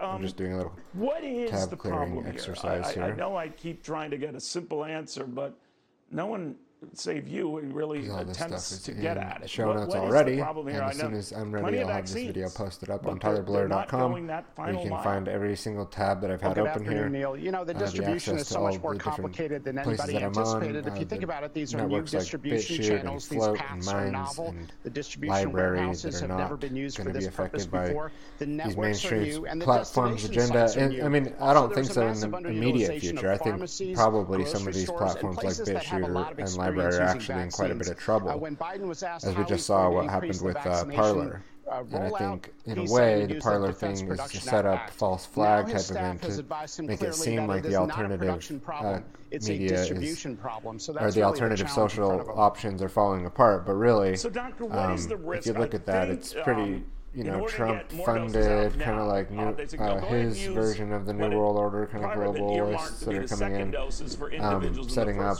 this thing, and they set it up on Amazon Web Services, which I don't know why you would do. Um, to, to scale a site like that, that's going to be clearly in opposition to uh, the big tech giants, which Amazon Web Services included in.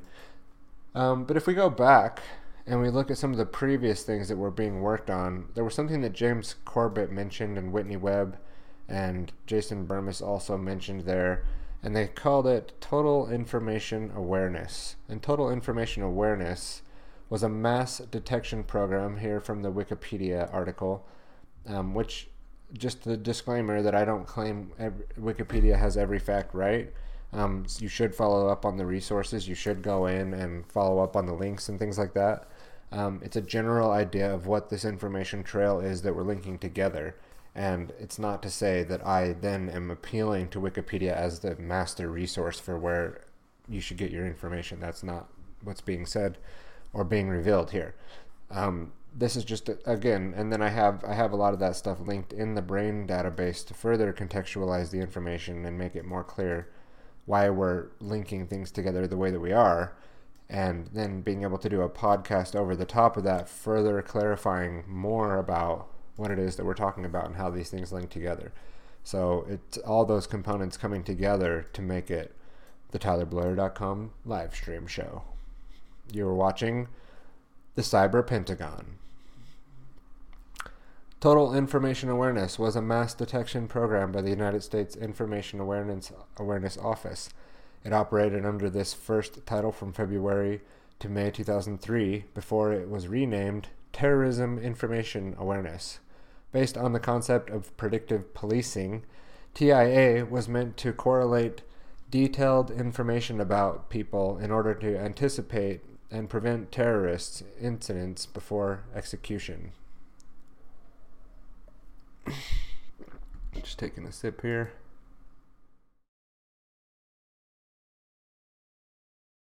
Reading on. The program modeled specific information sets in the hunt for terrorists around the globe. Admiral John Poindexter called it a Manhattan Project for Counterterrorism. According to Senator Ron Wyden, TIA was the biggest surveillance program in the history of the United States. Congress defunded the Information Awareness Office in late 2003 after media reports criticized the government for attempting to establish total information awareness over all its citizens. Now that's bullshit. They don't. It doesn't go away. And and, and notice how it wasn't because they realized that this was totally overbearing and wild and crazy to be doing this to people, uh, but rather that because the media exposed them for what they were doing got public eyes on it somehow. And I don't know why their symbol keeps going away on me here, but this was the, the mission patch of that particular thing here. Uh, you can take a look at that and see what you think. There's a an all-seeing eye pyramid, very Masonic, very Luciferian, with DARPA here, and says Scientia Esta Potentia, which I don't know Latin, but it sounds like they're fulfilling their potential. Awareness Office of Information. And some fan or somebody watching the show can comment and let us know what that means in Latin. Scientia esta potentia.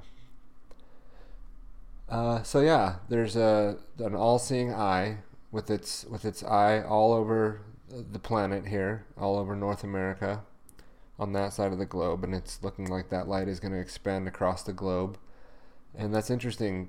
Another thing that you can go look at is like some of the NRO. Now, the NRO is a member of the United States intelligence community and an agency of the United States Department of Defense. Uh, NRO is considered, along with the CIA and the NSA and the DIA and the National Geospatial Intelligence Agency, the NGA, as one of the big five U.S. intelligence agencies. The NRO is headquartered in Chantilly, Virginia, two miles south of the Washington Dulles International Airport.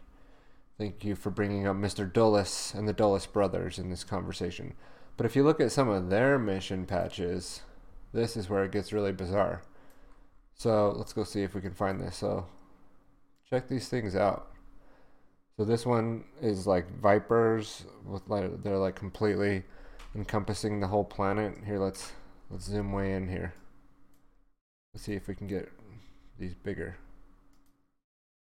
Should have prepared this a little bit better and had bigger images to share on the screen, but alright, let's see if I can get them up here like this. Okay, so there's the Vipers. I know that kind of looks ridiculous, huh? The way I have zoomed in on that. Doing it live. Do it live. What in the hell, boy? What? Oh, yeah. We're freezing up. Oh, I'm pushing the computer to its limit. It's OBS and Brave that are taking up all the CPU. I shouldn't be using so much CPU. Anyway. Uh, let's go back. We're trying to... Okay, here we go. That's pretty good. Here's one with a dragon and he's like uh, looking like he's got some plans for the Earth there. And uh, again, like reptiles, flying reptile serpents with fire and like the American flag, but he's like over all of that. That's really weird, right? Just looking at the symbology right now, we're just using, you know, more of a symbolic interpretation for what the plans are. This one, some stars encompassing the Earth. Is this Elon Musk's? Uh, what's that? Solar Link or whatever, Starlink. The number five with somebody saluting, and that's pretty interesting configuration. The Great Bear. Some kind of like demon thing floating over the planet. We own the night. Okay. Now let's see if we can get to the one that I wanted to show. Just was going through some of these to show how interesting you know what's being portrayed here in these mission, mission patches. Here's again that American dragon with red demon eyes and he's got a diamond and he's like got the whole earth encompassed and this is the NRO uh, patch here for one of their missions. Here's a, a, another predator on top of the planet.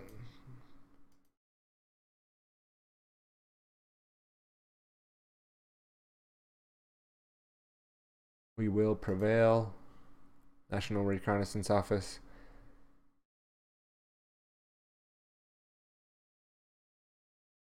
Interesting. Here's more like Illuminati, Third Eye, symbolism.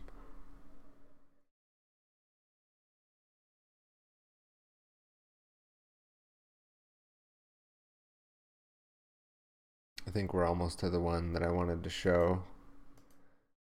Okay, this one is the one I wanted to show, but then look at that one, like more like three-headed dragon demon thing, like encompassing the planet in this like super uh, secret society looking triangle configuration. And then here's the octopus encompassing the earth and he's like he's like eating the planet basically and he's like again like evil looking octopus and it says nothing is beyond our reach. And this is the National Reconnaissance Office. And if you have any idea about like intelligence and intelligence agencies and the history of it, a lot of it has to do with the occult, and occult occultism uses a lot of symbology and ancient archetypal imagery and things like that, and sometimes just telling you what's going on to your face so that you're being told in a way in a language that you don't even understand but you're still being told. Like so on one level you're being told exactly what's going on and what they're up to on another level, you're just looking at some stupid octopus on a patch that makes no sense, like what the context is, right? So you have to be able to use a little bit that more symbolic mind and that sim- symbol literacy and realize that even if you don't believe in symbology and don't think that symbols should be used, that other people do believe in that and they do use things like symbols and symbology and words without words. Like sim- symbols are a picture. They say is a picture is worth a thousand words. Or like symbols are worth millions of. They're they're multiple images put together, so they're like it's combined tenfold the the meaning and. You, you could go through and break all that down, but that's not, you know, we're going to cruise through and keep going today and keep moving on with the show of what we had lined up here to be talking about. But that's a little bit about the total information awareness and some of the NRO mission patches that we go through there. Now, part of the reason why this show got named the Cyber Pentagon is because of Cyber Polygon. It's a spin on that, and it's also a spin on the episode we did over at Grand Theft World called. Let's pull that up really quick here. Grand Theft World which is tomorrow night, live streaming live at 9 p.m. Eastern for episode 11. Uh, but we had an episode called The Cyber Panopticon, I believe.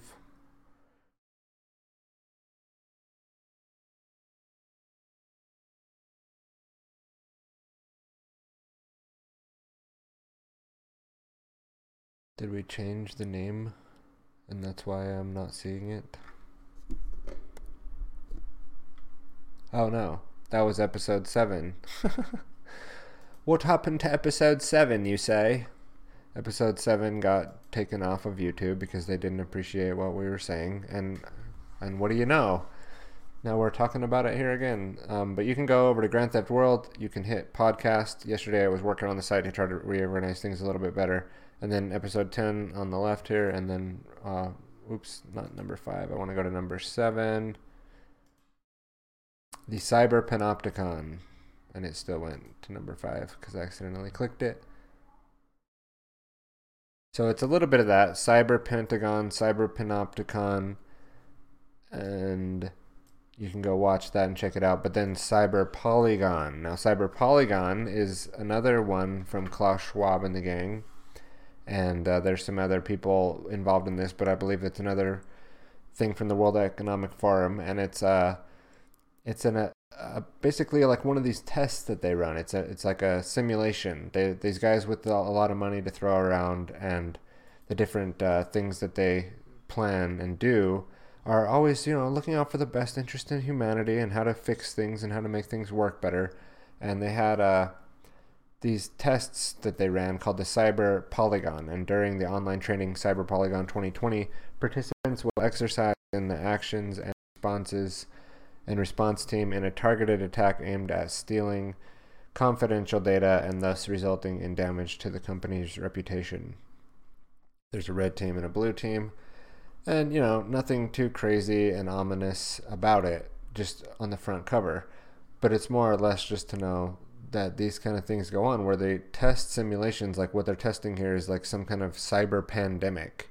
And you can go watch a lot of the video and I'll break into a little bit of that here what they're talking about here and this is a, these guys I think are having like a fake conversation in this simulation. It's again they're in like we're in the cyber polygon and we're doing this crazy shit and all this stuff's happening and it's it's a cyber you know pandemic and these guys will start talking about in their nice English you know oak chairs with the warm fires burning about how all of us plebs just need to bow down and kiss the the throne and kiss the hand of the throne and, and bow down and ask for more permission from authority before we do what we need to do in life. So we'll go to these two young these two gentlemen here. We'll get a little background from this fella here, this fancy looking sharp dressed fella here first.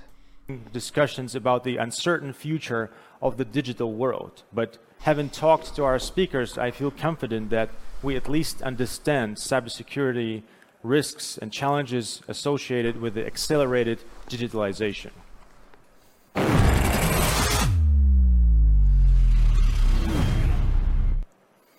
All right, ladies and gentlemen, we will now move on to the second segment of this stream, and the title of this segment is The Power of Information. We'll have four discussions, and the title of the, the topic of the first discussion is Fake News. Is it a new digital pandemic? Many people say that information is the most powerful weapon on pandemic. earth. Information will continue spreading as long as there are people on this planet. Unfortunately, some top managers underestimate this threat because they forget that it doesn't cost cyber criminals that much to launch what is called an information attack and spread fake news. But the reality is that an operation like that can deal ridiculous damage to businesses. Does this mean that when we become even more dependent on digital channels, fake news will be one of the main threats to humanity? Ladies and gentlemen, I have the pleasure to introduce two legends of journalism who will shed light on this interesting topic. Mr. Vladimir Pozner, journalist and broadcaster, and Mr. Nick Gowing, BBC World News main presenter, founder and director at Thinking the Unthinkable. Vladimir, Nick, thank you very much for joining Cyber Hello. Polygon. It's a pleasure to have you. I will let you do what you do best. Gentlemen, please, the floor is yours. Thank you very much. Nick, how are you? Good to see you, Vladimir. And I should underline, if I may, that I'm not at the BBC anymore. So I've distanced myself in the last six years. So don't think I'm speaking for the BBC. Well, I'm not speaking for anybody but myself. I want to make that very clear. Um, so uh, this this um, fake news thing, uh, we were. Uh, I have this um, uh, question. It seems to be a simple question. Do you and I agree with the title of this dialogue? And can fake news become a new digital digital pandemic? Uh, how do you feel about that? Well, two things, Vladimir. First of all, there is a digital pandemic, but let's set that to one side. Fake news is a terrible problem. It's rhetoric uh, versus reality. I think the rhetoric of something called fake news is deeply destructive. I think it should be dispensed with. But since one uh, senior political leader in the world decided to label anything he doesn't like as fake news, it's become fashionable to say anything you don't like is fake even if factually it is correct. I think it's a terrible, um, uh, terrible description. It is not correct. There is stuff which is not right but it doesn't mean to say fake. But when a president of the United States keeps telling uh, journalists, you're, you're from the fake news media, that is deeply destructive. Yet on the other side, Vladimir, there is a very serious problem of oh, a, a, digital so pandemic of information which cannot it's easily be verified. Vladimir.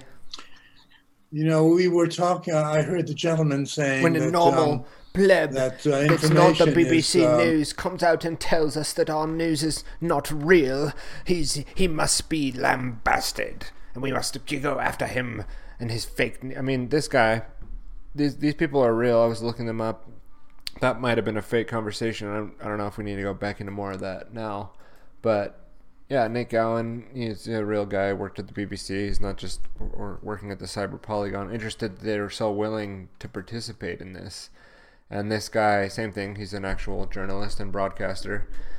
Um, so they're not actors, but they are acting, I think, in that. But again, it seems like they're really giving their opinion. And I bet if you went and looked into these people, that they would still be in line, you know, more with what they were saying there. Uh, anyway, so the point being there that I'm trying to make is that um, that was interesting. You know, CNN is fake news, man. CNN is CIA propaganda, and so is. Uh, you know, all the other mainstream outlets are tied in with this with this kind of military, uh, pharmaceutical, technical, technopoly, technocracy apparatus that we're talking about and discussing in today's episode. So, and they don't hold the keys to the truth. They're, that's the thing that I think that people that believe science and the scientific community and that the government is somehow locked us, uh, locked with the truth and that everybody out there is always trying to give you the truth. No, there's there are apparatuses that these guys in this interview aren't going to be talking about that are putting out the information war like that guy was talking about, but in a way that's designed by the intelligence agencies, by the government, by the communist worldwide um, communist takeover that Klaus Schwab is implementing over decades, slowly getting you to see things from a certain perspective and to accept things in a certain way. Same with the social media and what it's done to people and how in the social network what they're talking about the damages that it's doing to people. That is a designed information warfare, a designed thing. Put in your pocket, put in your hand, seemingly so great, created by DARPA and ARPA and the military and the Pentagon and uh, these different CIA and NRO uh, offices of intelligence to be able to trace you and get to know everything that you're thinking, doing, going to do, uh, predict how it's going to work, and then transact that back into time and somehow then be able to do pre crime on people and all this crazy stuff that when you really look again like at the internet of things and what's coming with IoT and what's already here actually with the AI and like machine learning control grid running everything you're a part of that that they're including you and your biological being inside of that. And as we go through the show that's what we're going to start to cover next I think here as I had lined up. Uh, so we need to move through a little bit quickly. But there's also the Network Contagion uh, group. This is the NCRI.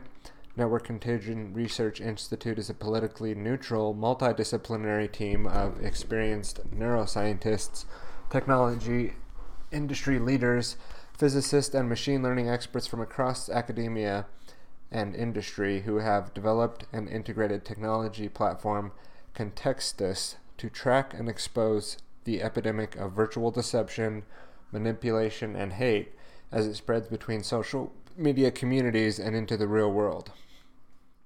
And these are the kind of people that back with that uh, BAA document that DARPA put out to, to set up these networks would have been applying for that sort of a grant and are currently, I'm, I'm sure, working closely with intelligence and the military to implement these sort of systems. And we'll be breaking this group down further uh, in future information, but I'm linking this in, you know, with what's being done at the Cyber Polygon with that sort of research.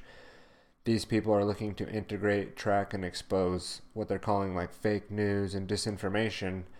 But these these things, as you go and look at that William Binney interview that Richard Grove did, and watch the whole thing and really understand what he's saying. The, these technologies are always dual-sided, and they're they're not just you can't just trust what the website mission statement is telling you. There's always another side of this where they can turn that around and point that apparatus at the American people, and this can be pointing at you right through your cell phone as you're looking into some, you know, social media platform and the things that they have set up there and planned for you.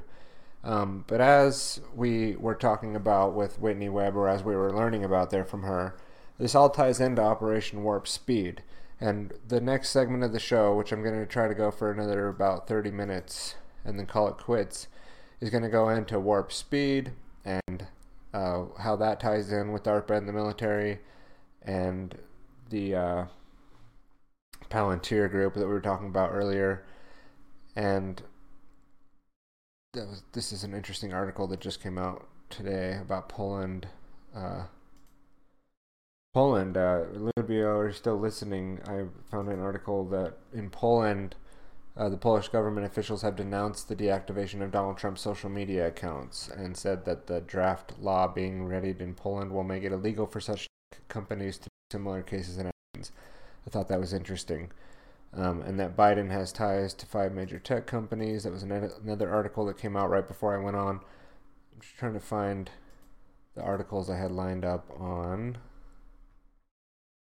Okay, well let me let me play this clip and then I'll look for the next piece I had on more of like how the Pentagon is funding and DARPA is funding uh, micro implantable chips that can then be part of this whole vaccination agenda and they're just doing it and going right ahead with all this stuff and no one's stopping them no one's doing anything about it. And uh, let's let's see about this uh, operation warp speed a little bit here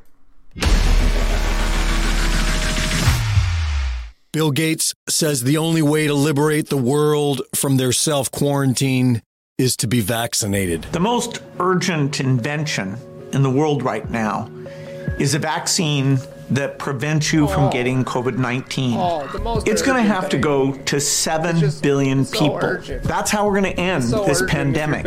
President Trump has chosen a former executive of vaccine giant GlaxoSmithKline to run Operation Warp Speed, an operation to fast track a vaccine for COVID 19.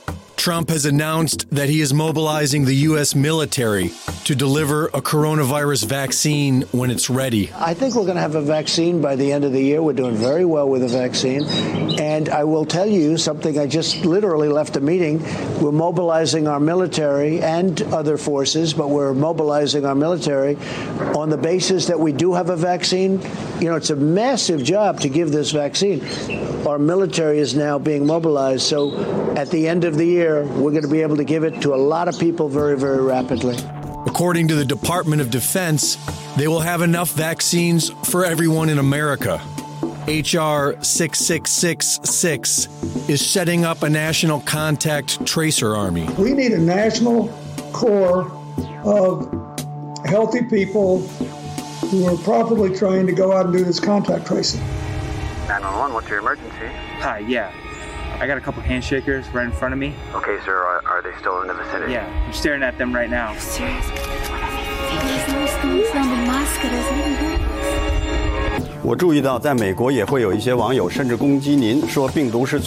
Bill Gates is given a platform in communist China to defend himself. I'd say it's an ironic if you take somebody who's doing their best to get the world ready and you know putting in my case oh, uh, billions of dollars into these tools to for infectious diseases. we're in a crazy situation best. so there's going to be crazy rumors. Former intelligence officer jack posobiec defends bill gates and encourages his twitter followers to focus on china. And senator lindsey graham repeats this sentiment as well going so far as to say he would hire Bill Gates to run the WHO and double their funding. I'm in charge of the appropriations over the WHO, at least a part of it. And what I want is see a change of leadership because I think they conspired with China to downplay uh, the, the nature of the virus. The WHO has great scientists, but it's lost confidence. I've lost confidence in the leadership. So a guy like Bill Gates, if Bill Gates was in charge of the WHO, I would double the funding because I think we need a WHO, but he's not. The vaccine they are planning to give everyone on Earth is an experimental mRNA vaccine that will alter our DNA forever.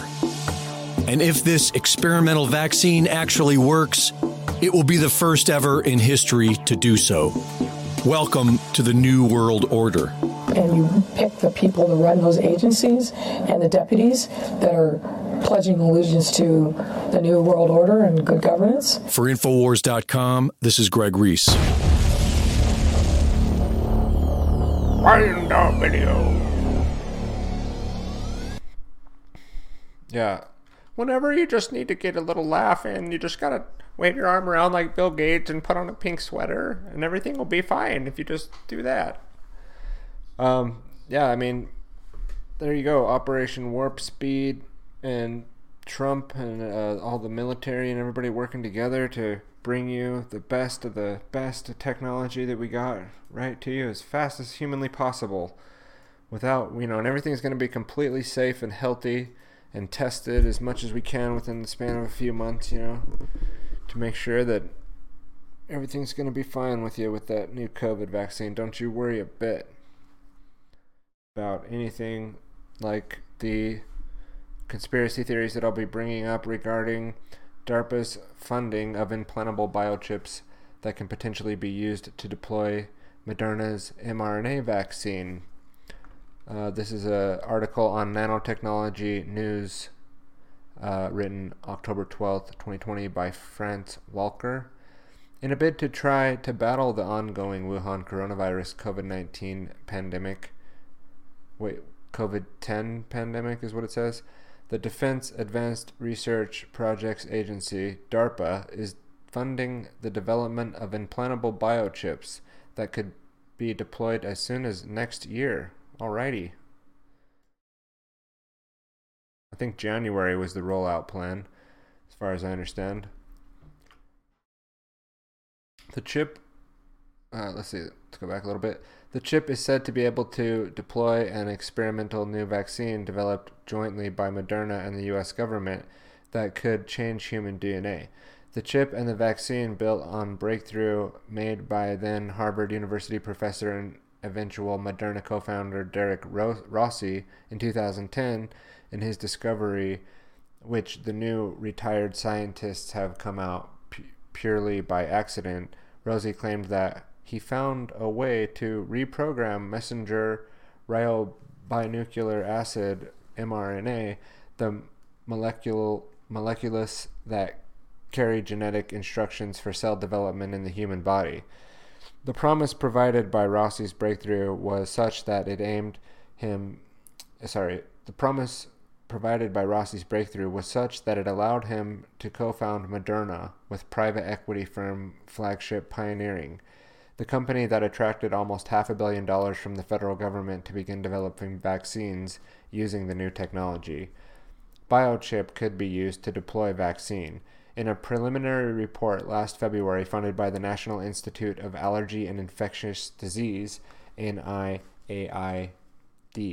and the National Institute of Health, Moderna mRNA 17 so those places are both tied in with Anthony Fauci, who's up there telling you that you're going to have to stay at home and lock down until you get vaccinated. And one of the vaccines is something that looks like his organization is heavily interested in.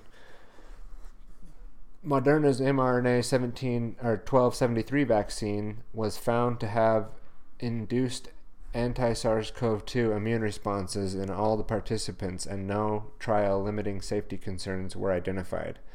Despite this, however, one obstacle to development of Moderna's vaccine is the method of delivery. While Moderna is developing its own system, it's unlikely to get the Food and Drug Administration approval anytime soon. Enter Profusa, which is developing a nano-scale biochip that can detect symptoms in an infection.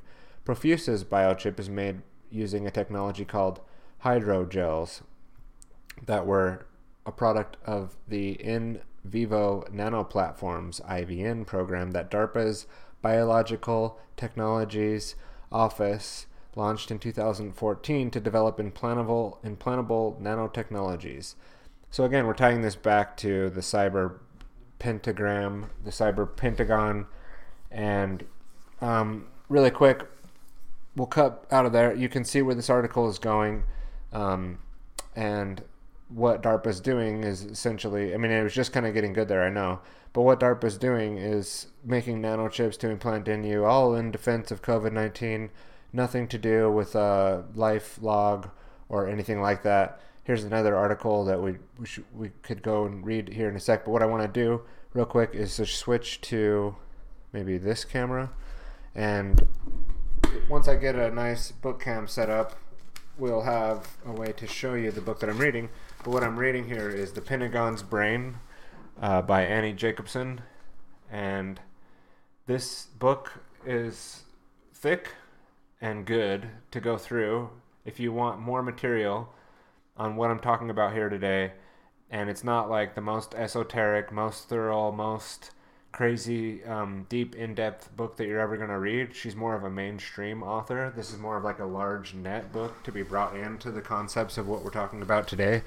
But I just want to read a little bit here from page 497 from the chapter on total information awareness. It says, it's chapter 20, I believe, on total information awareness. In our view, information technology is a weapon, says Bob Popp. What's up? Just bringing you lunch. Okay, I'll, I'll I'll be done in like twenty minutes. Okay, no problem, sweetie. My wife just bringing me lunch, and so again I have to wrap it up here in a little bit. But we just want to get out this part on the book from Annie Jacobson, "The Pentagon's Brain." An uncensored history of DARPA, America's top secret military research agency. Again, chapter 20, page 497. In our view, information technology is a weapon, says Bob Popp, a former deputy director of the Information Awareness Office, John Poindexter's number two. Popp is a computer scientist with a PhD in electrical engineering, a prolific, a prolific author and patent holder. He rides a motorcycle and is an active participant in the lifetime member of the HOG or Harley Owners Group his areas of expertise include anti submarine warfare and ISR, intel- intelligence, surveillance, and reconnaissance. When, oops, I just ripped that page there. I was pulling it too hard. When he was a younger man, Bob wielded Trident nuclear submarines for General Dynamics, welded. Before 9 11, information technology was a huge exploited weapon for anal- anal- anal- analytics Bob Popp said. Sorry, Popp said. They were using it in a very limited capacity, he said he goes on. They there were a lot of bad guys out there, no shortage of data. Analytics were inundated with problems and inundated with data. The basic hypothesis of TIA, Total Information Awareness, was to create a system where analytics could be effective where they were no longer overwhelmed. It was Bob Popp's job, as John Poindexter's deputy, uh, deputy, to oversee the setting up of a multiple programs under the TIA umbrella. The Evidence Extraction and Links Discovered Program, EELD, was a big office with a large support staff. Its function was to suction up as much electronic information about people as possible not just terror suspects, but the general American public. The electronic information to be gathered was to be included was to include individual people's phone records, computer searches, credit card receipts, parking receipts, book checks out of the library, films rented, and more. From every military and civilian database in the, in the United States, and with the hope of determining who were the terrorists lurking among the ordinary Americans. The primary job of the EELD office was to create a computer system so intelligent it would be able to review megadata on 285 million people a day in real time and identify individuals who might be plotting the next terror event. In 2002, DARPA's senior, senior program manager Ted Senator explained how EELD would work. The plan, Senator said, was to develop techniques to allow us to find relevant information about links between people, organizations, places, and other things from the masses of available data, putting it together by connecting these bits of information into patterns that can be evaluated and analyzed, and learning what patterns discriminate between legitimate and suspicious behavior. He said, It was not an easy task. Using the needle in the haystack metaphor, senators explain just or sorry, Senator explained just how hard it was. He said, "Our task is akin to finding dangerous groups in needles of hidden in stacks of needle pieces. This is much harder," he pointed out, than simply finding needles in a haystack. We have to search through many stacks, not just one. We do not even have a contrast between shiny, hard needles and dull, fragile hay. We have many ways of putting the pieces together into individual needles and the needles into groups of needles, and we cannot tell if a needle or group is dangerous until it has at least partially assembled, so he says. In principle, or at least, we must track all the needle pieces of all the time and consider a possible combination because terrorists do not generally act as lone wolves. A second program would be key to the total information awareness success, namely the scalable social network analysis. The SSNA would monitor telephone calls, conference calls, and ATM withdrawals, but it also sought to develop a far more invasive surveillance technology, one that could capture human activities in surveillance environments.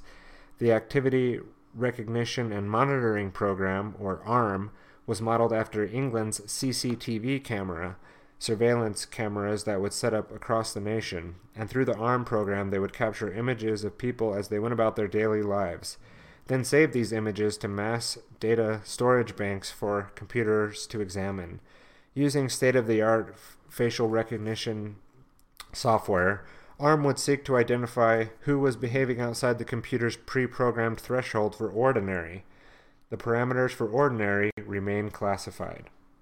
And it goes on and it talks about ARM and DARPA, and it ties into what we're talking about today because these systems were not just something that they started thinking up with COVID 19. COVID 19 is the great amplifier, as Klaus Schwab calls it, of all these systems to be kind of reinvigorated and put back into place. And uh, in the book, uh, Annie Jacobson goes over um, psychological operations, uh, the techniques and the gadgets, uh, the Rand Corporation and Coin, uh, command and control, the electronic fence, and there was another. Let's see if I can do this live. Another quote in here that I wanted to read really quick while we're here. Let's see.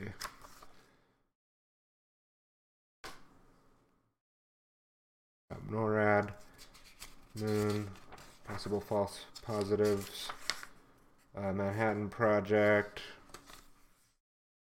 uh, Allen Dulles and the Dulles brothers, MK Ultra, not directly mentioned, but definitely in here. Uh, directed energy weapons. Psychological operations. I think we're getting closer. Alan Foster Dulles, the Macy programs. Macy Dulles, Allen Macy Dulles. Okay, here we go. It was the CIA that was three years in the market in the making. In fact, the word brainwashing had entered the English lexicon in September 1950, courtesy of the CIA. when an article written by a reporter named Edward Hunter appeared in a Miami newspaper, the news Brainwashing tactics force Chinese into ranks of Communist Party, the headline read. Although Hunter had been a journalist for decades, he also worked for the CIA. He'd been hired by the agency on a contract basis to disseminate brainwashing stories through the ma- mainstream press.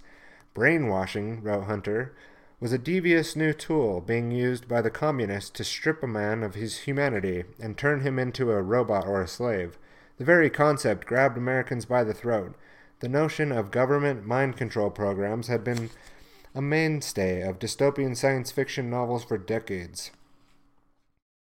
From Yevgen Zamyatin's 1921 classic We to Aldous Huxley's 1932 bestseller Brave New World. And I think We expi- inspired um, George Orwell's 1984. But that was a science fiction. This was real, Hunter wrote.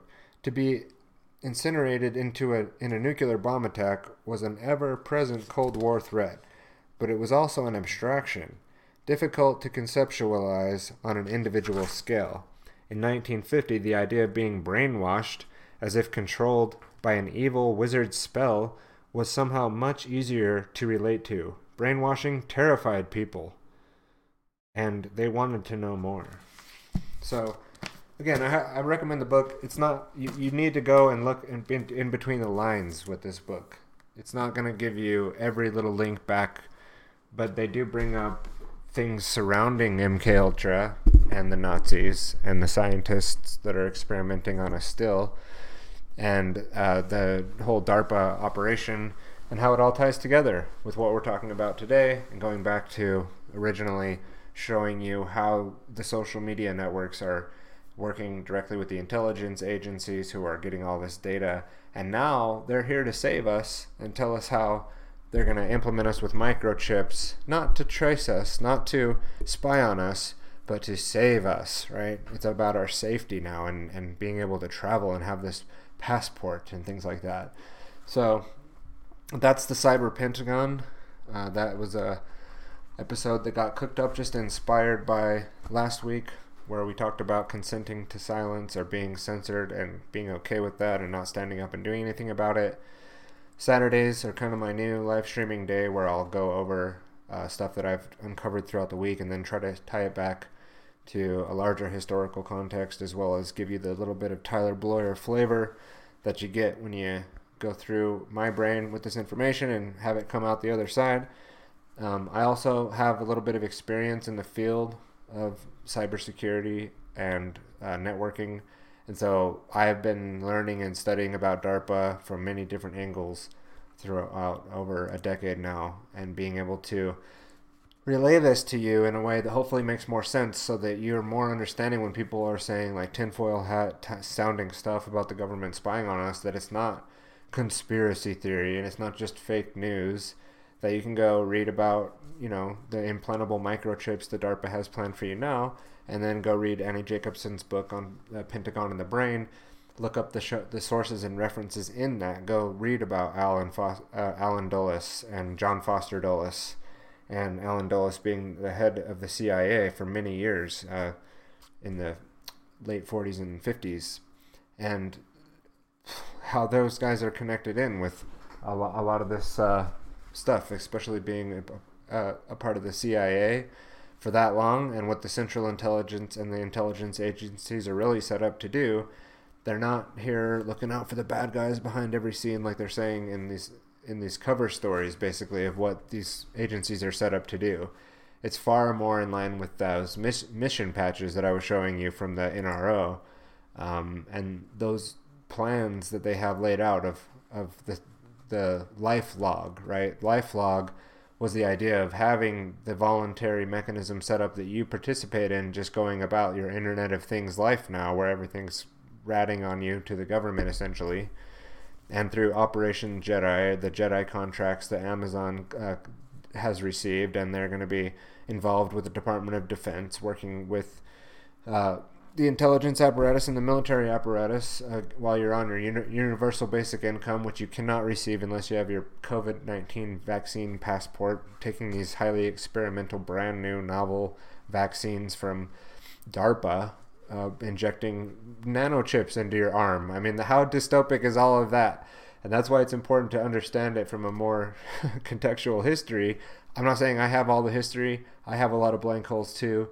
But if, if you're not able to conceptualize and in, intellectualize what's being said here, then you're going to be victim to something really horrible in the very near future. And you want to be able to protect those around you and yourself and your health uh, the best that you can without falling victim to these experimental things that the government and the military are planning for you. And part of that is also taking back your health and Cassandra and I are working on a course right now called Alt Eats, where we'll explain the different trials and things that Cassandra's gone through throughout her life to get to a point of health where she's at now, where she's getting closer to a point of thriving and the journey that she's taken to get there. And I'll be helping her with the, the technological side, recording and getting the course up and getting the videos out and distributed so that you can see them. And there'll be more about that. And there'll be more about the process of how I do what I do uh, being able to live stream and produce. And I have a whole course that I'm building to offer to free, for free to people through within the Stones Media Network. All because I like to help people get their voice out there, and I am t- attempting to do the same and love uh, working and helping other people to get important messages out there in this critical time for humanity. And other than that, guys, I think I'm going to call it there. I know I said I might try to jump into the Discord, but again, it's pushing up against that time that I have to go we'll test that out at some future point. I really do appreciate those that were able to watch today and those that have supported the show in the past. Like, share, subscribe, and go and like and subscribe on the alternative platforms like Flote, BitChute, LBRY, um, DLive, Twitch. These are some of the places where I will likely be forced to kind of get my message out in the future where I not be able to stream, but I will while I still can on some of these bigger platforms that we're now learning as Google is YouTube and Facebook is the CIA that these places are is basically just the it's the DARPA internet government control grid set up. And Donald Trump pushing his warp speed is basically saying take these experimental mRNA vaccines with DARPA's microchips and put them inside of you and you'll all be on the internet of things control grid. And he's pushing it through like no problem not holding it back at all no qualms about it right? So all you people QAnon, you know, Trump's playing 5D chess. What the fuck is that? You know, what is that shit? Where he's clearly on board for the lockdowns, not doing anything against all that, not the small businesses just being shut down and economy completely ruined and people's lives completely ruined. It's never going to be the same for them and for it was for as the way that it was for small business with the way that these changes are coming through and the great reset the way that it's planned not only that, but here, take all this stuff that's going to completely integrate you into the Technopoly Panopticon, uh, not even Panopticon, but more like uh, THX 1138 type system, you know, this dystopic, complete non-freedom system that Klaus and uh, the the uh, inclusive capitalism gang with the Pope and uh, Prince Philip are all on board to integrate, and they're they're doing it. So not a conspiracy, not fake news, not some rabbit hole that I've fallen in here. It's a it's pretty coherent, I think, to see the type of web that we're looking at right now. Now, the solutions to that we can go into, but it, it, we're not just uh, all doom and gloom all the time. But this show was a long time. TylerBloyer.com stream of consciousness was about kind of getting out of the movement traps, uh, kind of reorganizing my own mission and plans and goals and how I wanted to proceed and do things, and more of like this kind of content, a little bit longer form, going into things a little bit more in depth and giving my analysis, analysis and perspective is how I see myself moving forward in the future as I continue to grow myself and learn and ask questions and continue to hopefully share with everyone, you know, as I do that. So I think everyone should have their own Tom Green show. It's just my personal opinion. I think you should represent yourself, not you should present yourself, not let others represent you.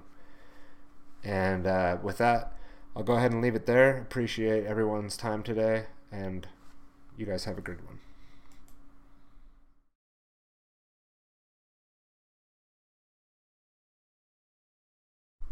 That's not the exit scene I was looking for.